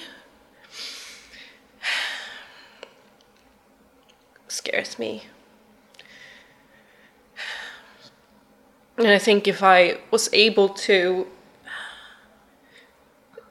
sit in um, in close connection with other people um, more freely, would help me in so many ways. I feel I have a hard time stopping with someone and just being in a moment without feeling like I want to rush away or no matter if it's that person opening up to me or if it's me opening up to someone else, I feel like with someone else, I feel like I I don't have anything to give to that person to help them. And when it's myself, I feel like I'm just taking up the space. Even sitting here talking now, I sort of feel a little bit silly. Silly because. Because why should I take up the space?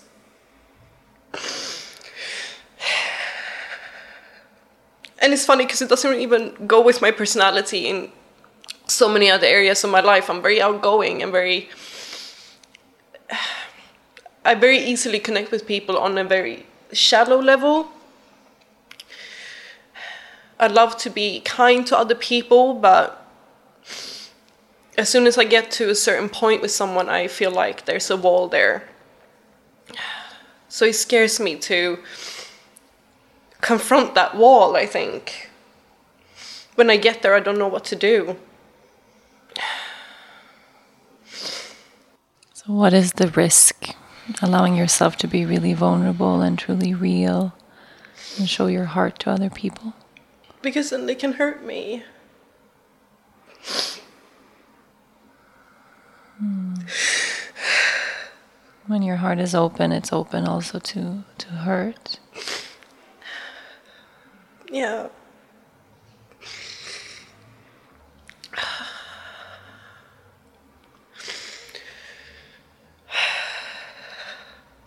And is there also a, a potential reward there?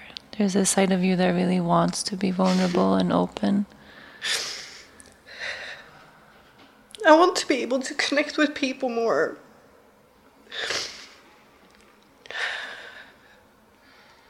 or better. I've got like my close friends that I've known for years, and I think I'm close with them because I've known them for so long that it's you know, it's just grown into that. But meeting new people and connecting with them, I've sort of realized it more in this setting as well because there's so many of us and so many ways to connect. Um, I think I'm just like I'm not putting myself out there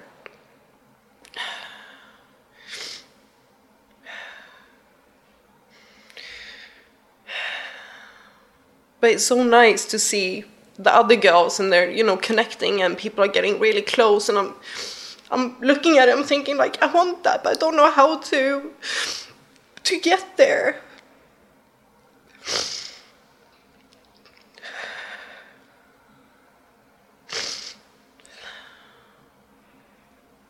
You keep your heart protected. Yeah.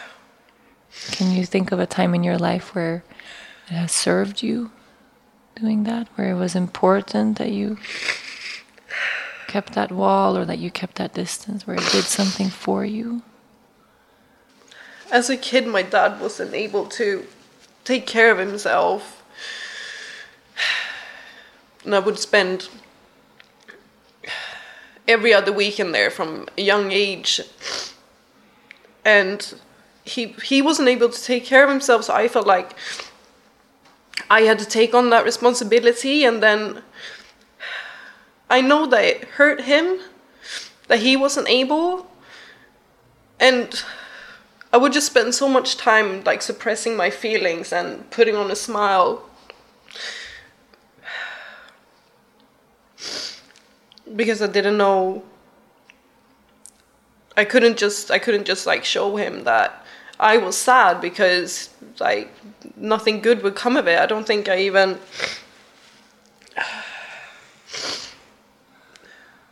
I don't know. I guess I wanted to just keep that situation together. I don't know why it doesn't make sense thinking back at it. But I didn't want to hurt his feelings. I didn't want him to be sad. That's a really noble thing to do. You know, if he needed a lot, maybe there was no space for your emotions in that moment. Where you gave him all the space, where you gave him all the. Let him have all the vulnerability, and you are the strong one for a while. But it's important to acknowledge or to, to recognize that, that that pattern of holding people away or keeping your heart protected in a way, it's been really purposeful for you at some point. It's not something stupid and crazy and pointless. Like, why? Maybe it really helped your dad or it really helped your family at that time. So it gave you something. And then we move on with our lives and other things happen and we keep that strong pattern there of it's not safe for me to open this space up all the time.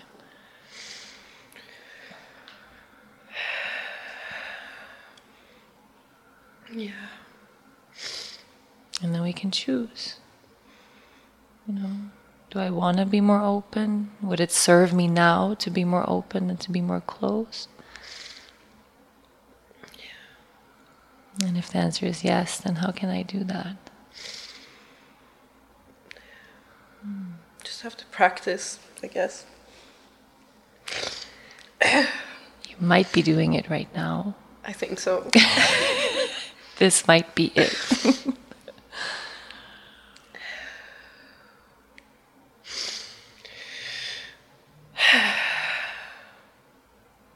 yeah.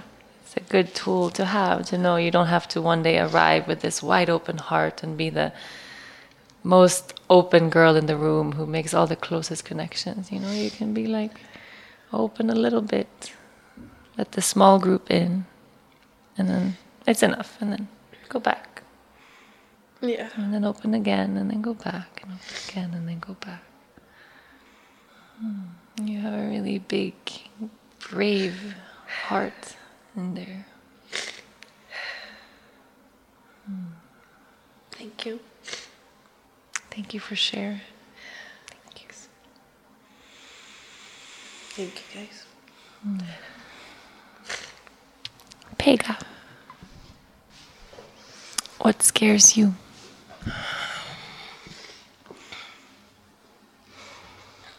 Attachment scares me. Yeah. Being attached.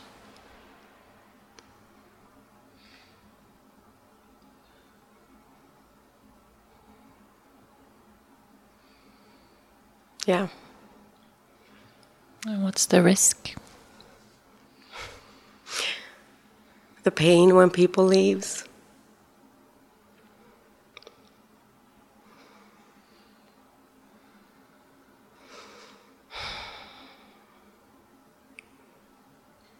The risk of getting hurt.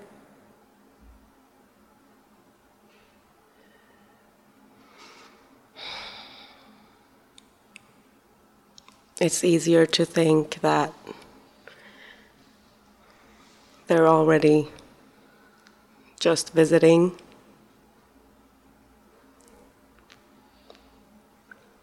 So you can be prepared.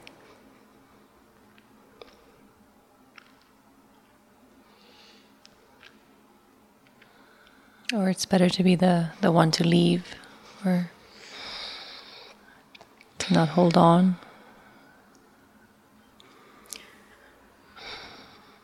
If I sense that there is only like a little, if I have a feeling that they want to or there is a risk, then I leave. I let them go. It breaks me, but I can't show it.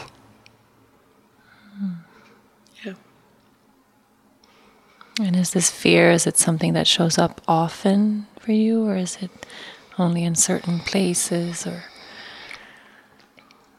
does it lead your life, or is it on the side?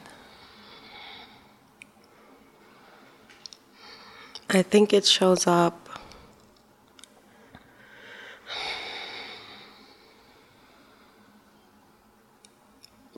often. It does. And how about here in this group?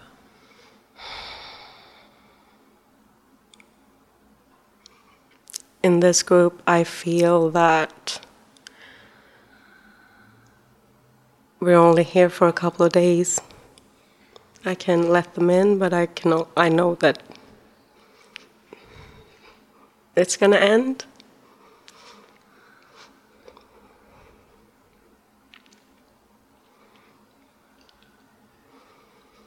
Yeah.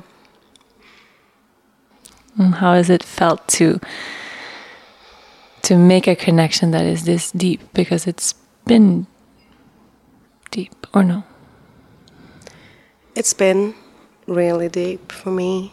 Um, really giving, um, receiving. It's been, yeah, I can't even put it into words what it meant to me to be here and do this. Um,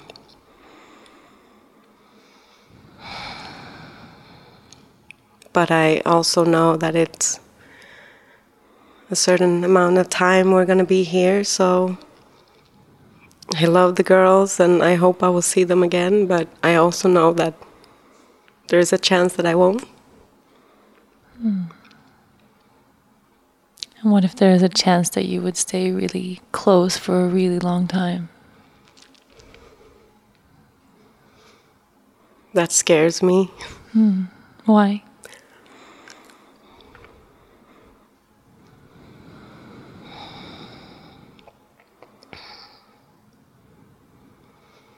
that would mean that I had have to open up and be vulnerable in a way that or let them in in a way that it would hurt tremendously if they leave. And if they don't leave, what would be the if you imagine a world where they don't, and you make really good friends, really good sisterhood girlfriends, and they're with you for a long time in a really real way. That would be amazing. That would be really cool. yeah. And what would it require from you, do you think? To not shy away.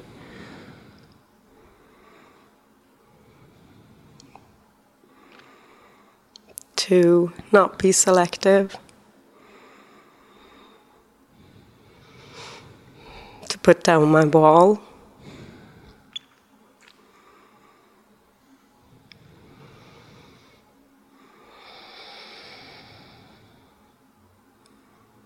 Yeah.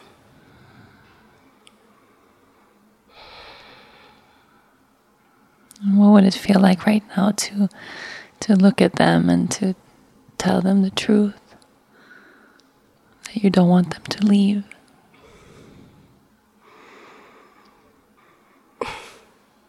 I can't do that. Mm. I don't know why I can't do that. But is it true? Yes, of course.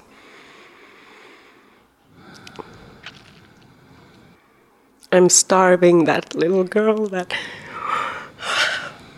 wants to have deep connections and wants to have long term friends and wants to be able to trust.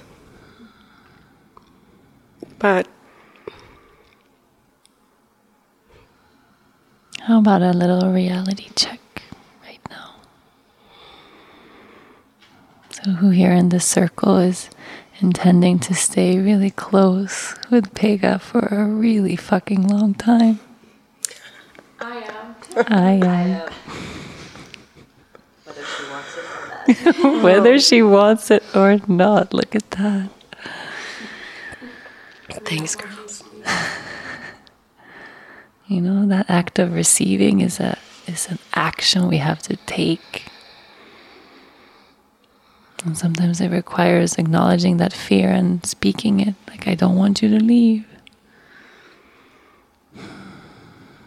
I don't want you guys to leave. Hmm.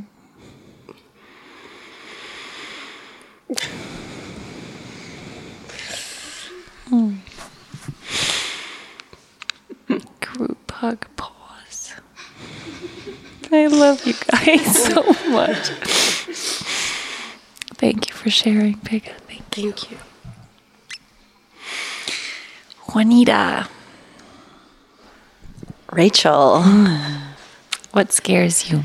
This was a really difficult exercise, not because I don't have fear.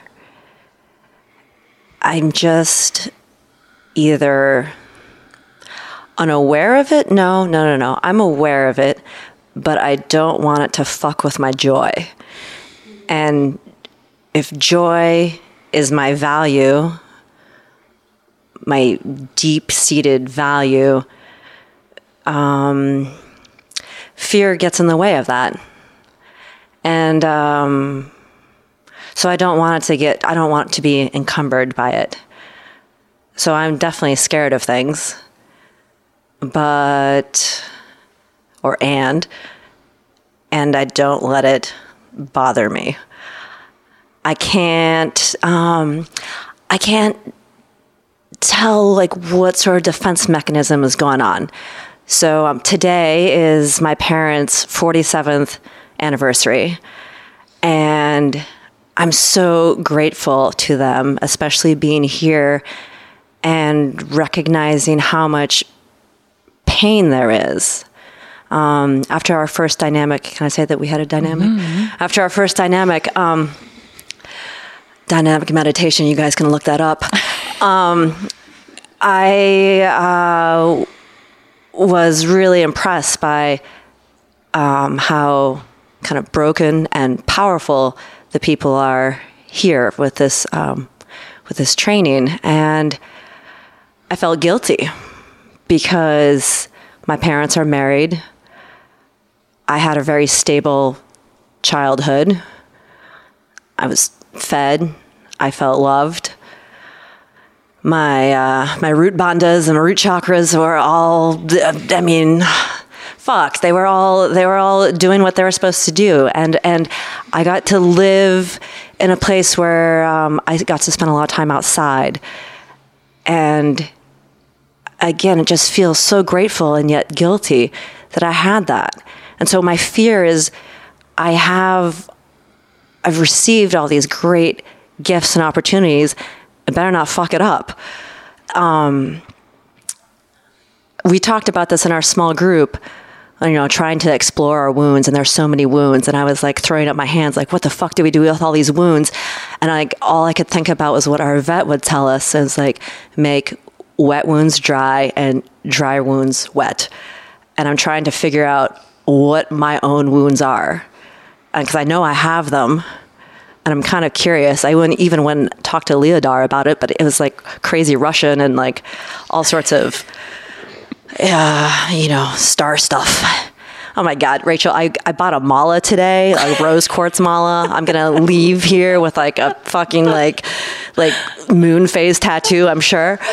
Um, but but no, but um, I uh, oh man, I um, okay. So I'm thinking about fear. very grateful to my parents and where I live. A lot of people come and go in my life, and it's it's okay because I know that I'm going to run into them later in life. I'm not going to worry about when it's it's it's okay and i'm okay with that because of what my parents or the circumstances of where i grew up allowed me and so I, I keep thinking like the most important thing anyone can do in the world is to raise a resilient child and for so long i've been very resistant to children dogs anything that encumbers my life my joy I don't like kids. I don't like dogs. My husband lives eight hours away.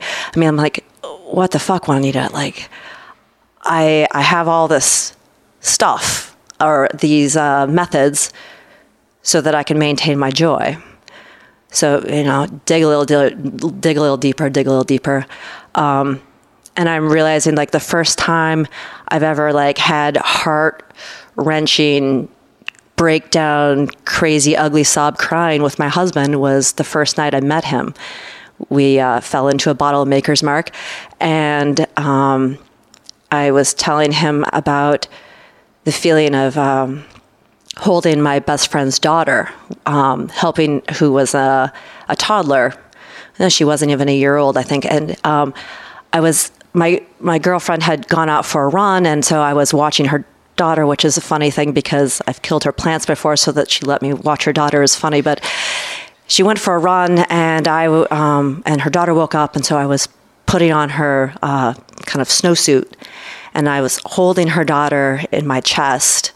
And it was like these arms came out of my body, and I just wanted to devour her daughter and keep her. And it was the craziest feeling. And then I was sobbing to my the strange man who would, you know, two and a half years later become my husband, sobbing to him that I would never know what that would feel like to hold my own child because I don't, um, I've chosen not to have children.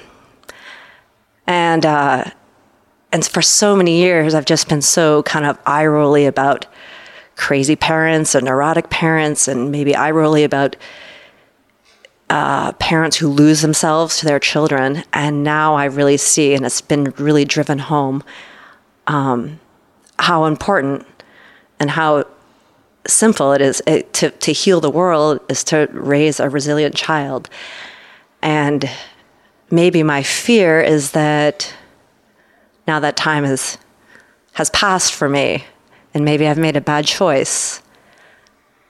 It's, it's, it's something that I've, I've just kind of been toying with in the back of my head, trying to figure out how I feel about it. But I think ultimately, my ultimate fear is I don't want to have a shitty eulogy and or someone to. So that's what my fear is. Is um, I want to live a full and productive life. And that's a big thing. So, what if a full life, and it doesn't have to and might not be, but what if it would include a child? If. Yeah. it could be a total no, it doesn't have to be at all, but what if that would mean that that's a pretty big challenge to that fullness of the life? Such a right? crazy challenge. Yeah. And uh, so I'm involved. I mean, I've been on the school board for, oh my God, 20 some odd years. I really value my friends' children, and I'm so blown away by my watching my friends be parents, and it makes me so proud of them.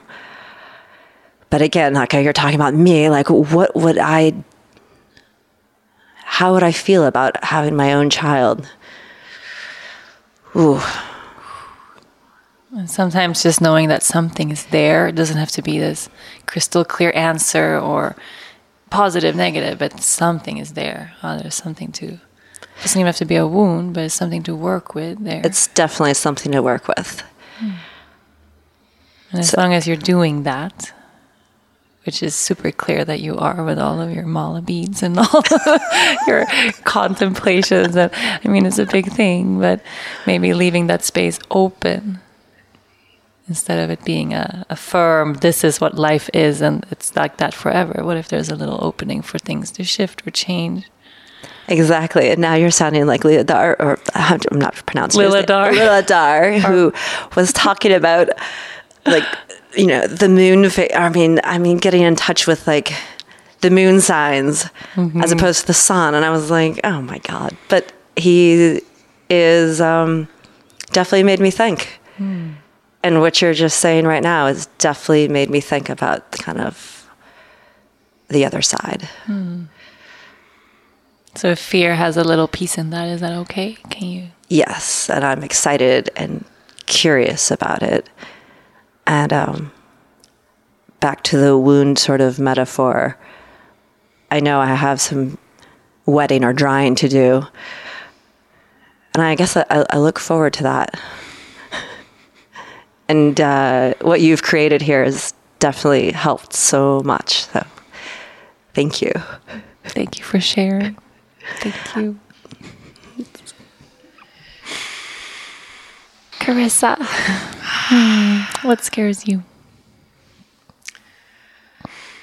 I'm kind of in between two things. I was gonna talk about. Um, I like shit. I've shared so much about this the past two weeks, um, and I feel like I've gotten stronger in it because like it's it's this thing that keeps coming back, and it's like something that comes back in my core value that we've shared about, and um, yeah, like I've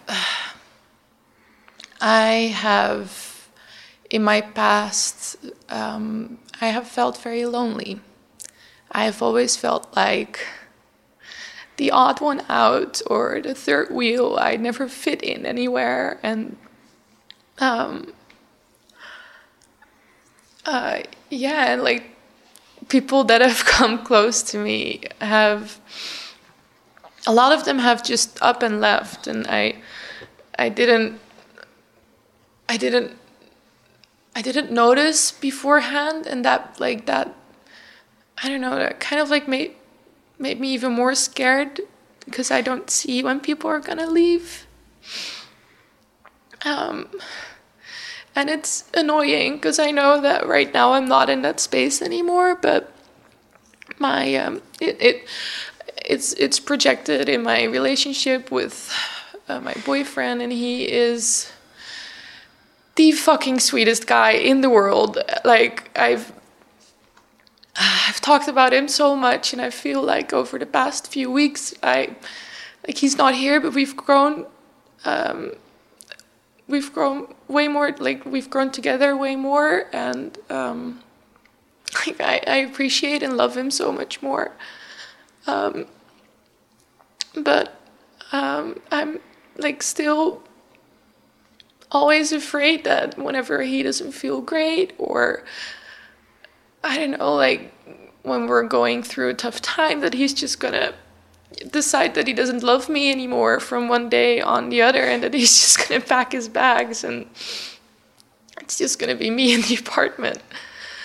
And um, and it projects into my like my relationship with my friends as well. We recently moved and um, I for the first time in my life I had a I had a group of friends and I've never had that before and um, it was so special. and then we together, like I, um, I I met them in in art school, and I dropped out after the first year, but I like we stayed together as a group of friends, and um, and then uh, two years later, I moved to Amsterdam with my boyfriend, and um, and they're all still in this other city and um, it's a 20 minute train ride but still it feels sometimes that i'm left out. And i somewhere in my heart i know that i haven't found my tribe yet and it scares me that i might never find them and it pressures me into finding other people that are my tribe and that are close to me and and it's fucking annoying. Um, I don't like I get jealous of other like seeing other people doing things without me while it's super valid for them to do things without me. And it's with things that I don't even want to go to. And like why the fuck do I care? Um, so what do you think life would be like? Or is there a scenario you can imagine what life would be like if you weren't scared that people would leave? It would be so much lighter. Um, I like, yeah, pretty much. I think the only thing that is in my way is my mind. And it's like my angel card that I drew at the first circle um, which didn't make sense at the time, but has come back over the whole whole group was um, some somewhere along the lines of uh, we have the power to create our own thoughts, and this is such a mind thing. Like my mind makes me crazy, and it's like talking the whole time that everybody's gonna leave you, and you're gonna be here all by yourself, and you're not gonna be able to do it, and I. I crave so much for for love and a family and strong a strong connection and I crave it so like I I crave it so so much. And I I feel like I sometimes especially with friends I can't get there. I because I'm afraid they're going to leave me. And well, you know, sometimes if we're we're afraid someone's going to leave or we think they're going to leave, we act accordingly. Yeah. Yeah. Mm-hmm. And then sometimes they do. Yeah. and it becomes this self fulfilling prophecy of no one really likes me anyway. They're all going to leave anyway. And then we act like that. And then they're like, oh my God. And then they leave. And we're like, see, I knew it. yeah. Yeah. And when they don't leave, I'm genuinely surprised like every time someone reaches out to be my friend and i like they take the extra step you know like not just let's get a coffee but hey come over to my place and let's cook together. And i'm like this is like that's what friends do. Like are you, like what are like how like how yeah like this. Um, and it's I don't know. I don't want to be surprised. I want to be. I, I want to be the one that asks them to come over and cook. Hmm. And what's stopping you? The mind. um, telling me that they have better things to do or we're not the same age or they are way more spiritual than I am or whatever. Um, or they're more experienced yoga teachers. Um, those are things that cross my mind and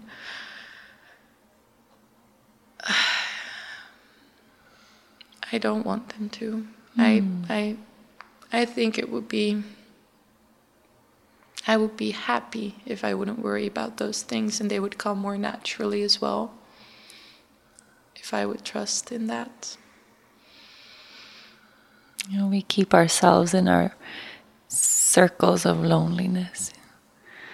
So to get out of it, we have to change how we, not just how we think, but also how we act. Yeah. Or sometimes act the opposite way of what we think and know what, oh, it's hard here. I bet that person has more important things to do. But what if I try? Maybe my mind tells me the other way, but what if I try anyway? And I think you've been doing that a lot this these past couple of weeks. Yeah.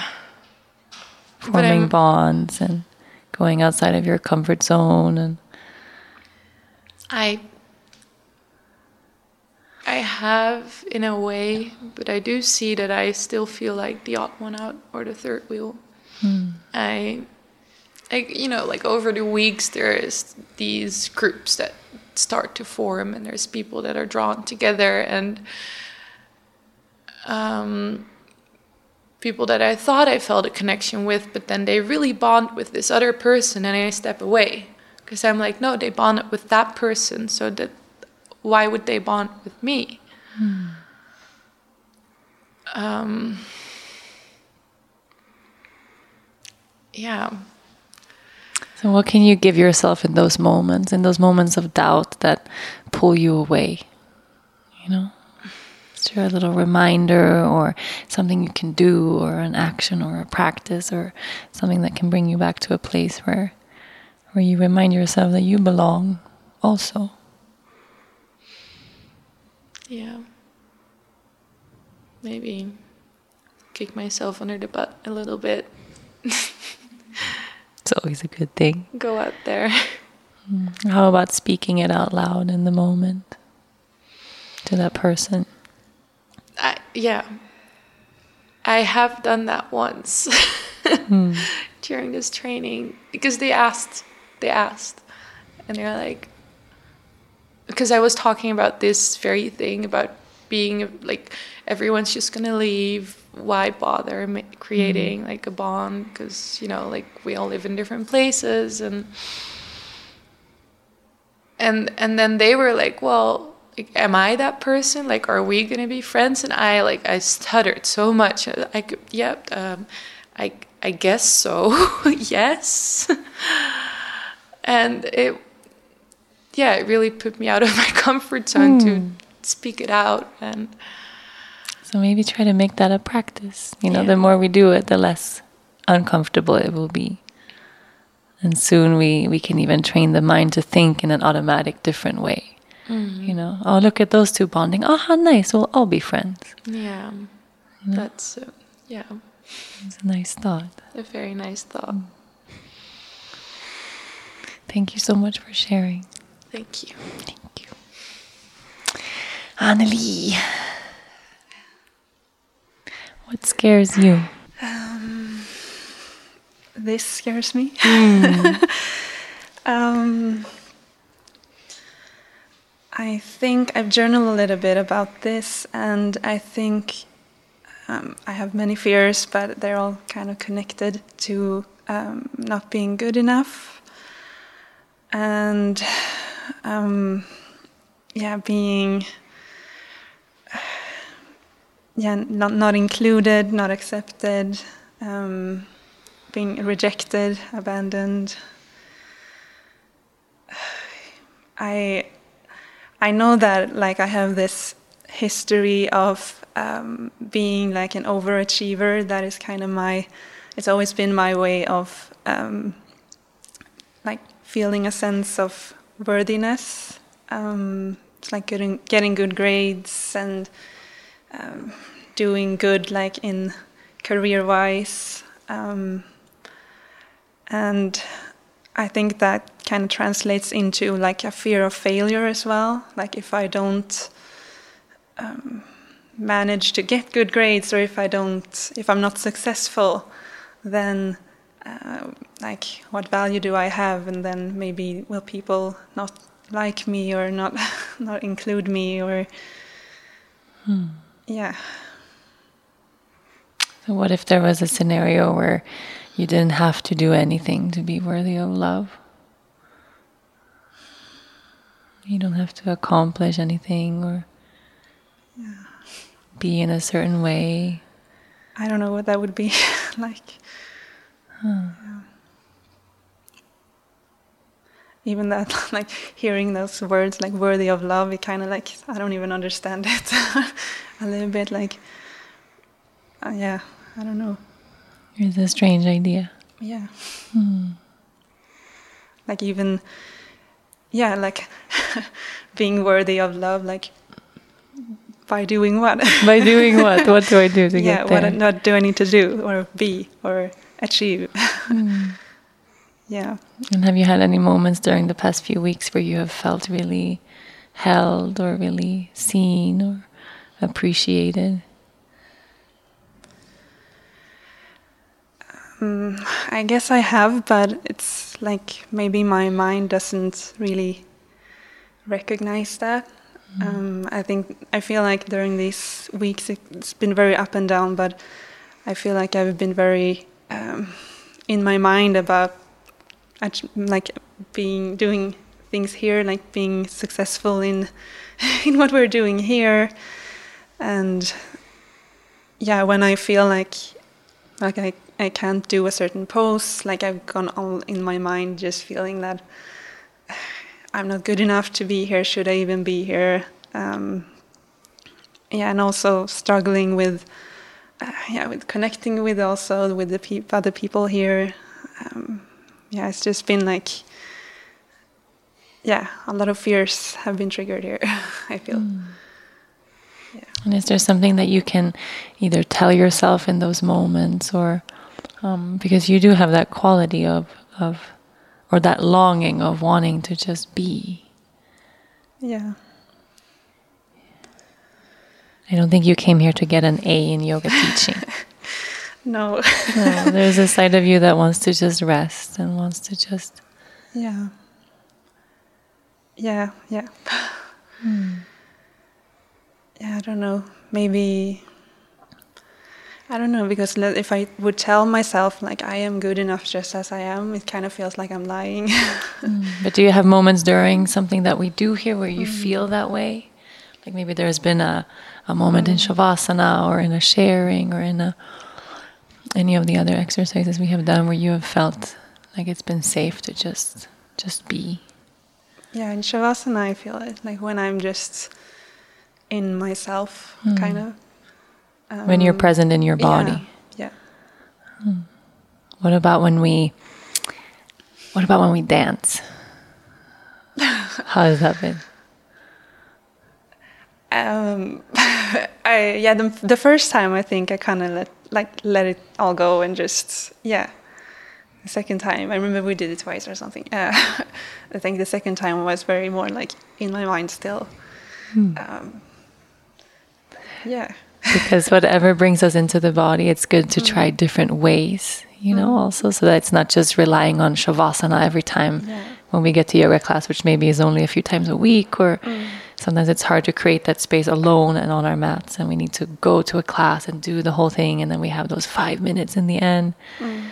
It's a really little time to spend living in the body compared to the rest of the day. Mm. You know, so it's it's good to think about what other ways do I have to bring my presence into the body so that when that mind gets really loud or that feeling of having to deserve or earn or accomplish gets really overwhelming, how can I come back home? Mm. Yeah, I think I do know. I think you do know. yeah. Every, yeah, just like the one thing that popped in my mind now is nature. I know that every time I'm in nature, then I feel more connected, and I know that I'm like, there's nothing to accomplish when I'm in nature or when I'm like um, with animals or thinking about like what I want to change in the world. Then it's like more focused on what I want to do, like Ah. for others maybe. More than like in my mind of what I have to be or do or yeah. You just mentioned four really amazing things. Yeah. yeah. So from like, oh, I don't know if there's anything. so moments in Shavasana, you had a moment in the dance, one one of them, being in yeah. nature, animals. Actually, it's five, and being yeah. of service. Yeah. That's five major ways or things that help anchor you into the body. That's a huge toolbox. Yeah, I guess. yeah. Use it. Yeah. Yeah. There's a lot of support around you in so many ways. Yeah, I just have to see it, I guess. Mm.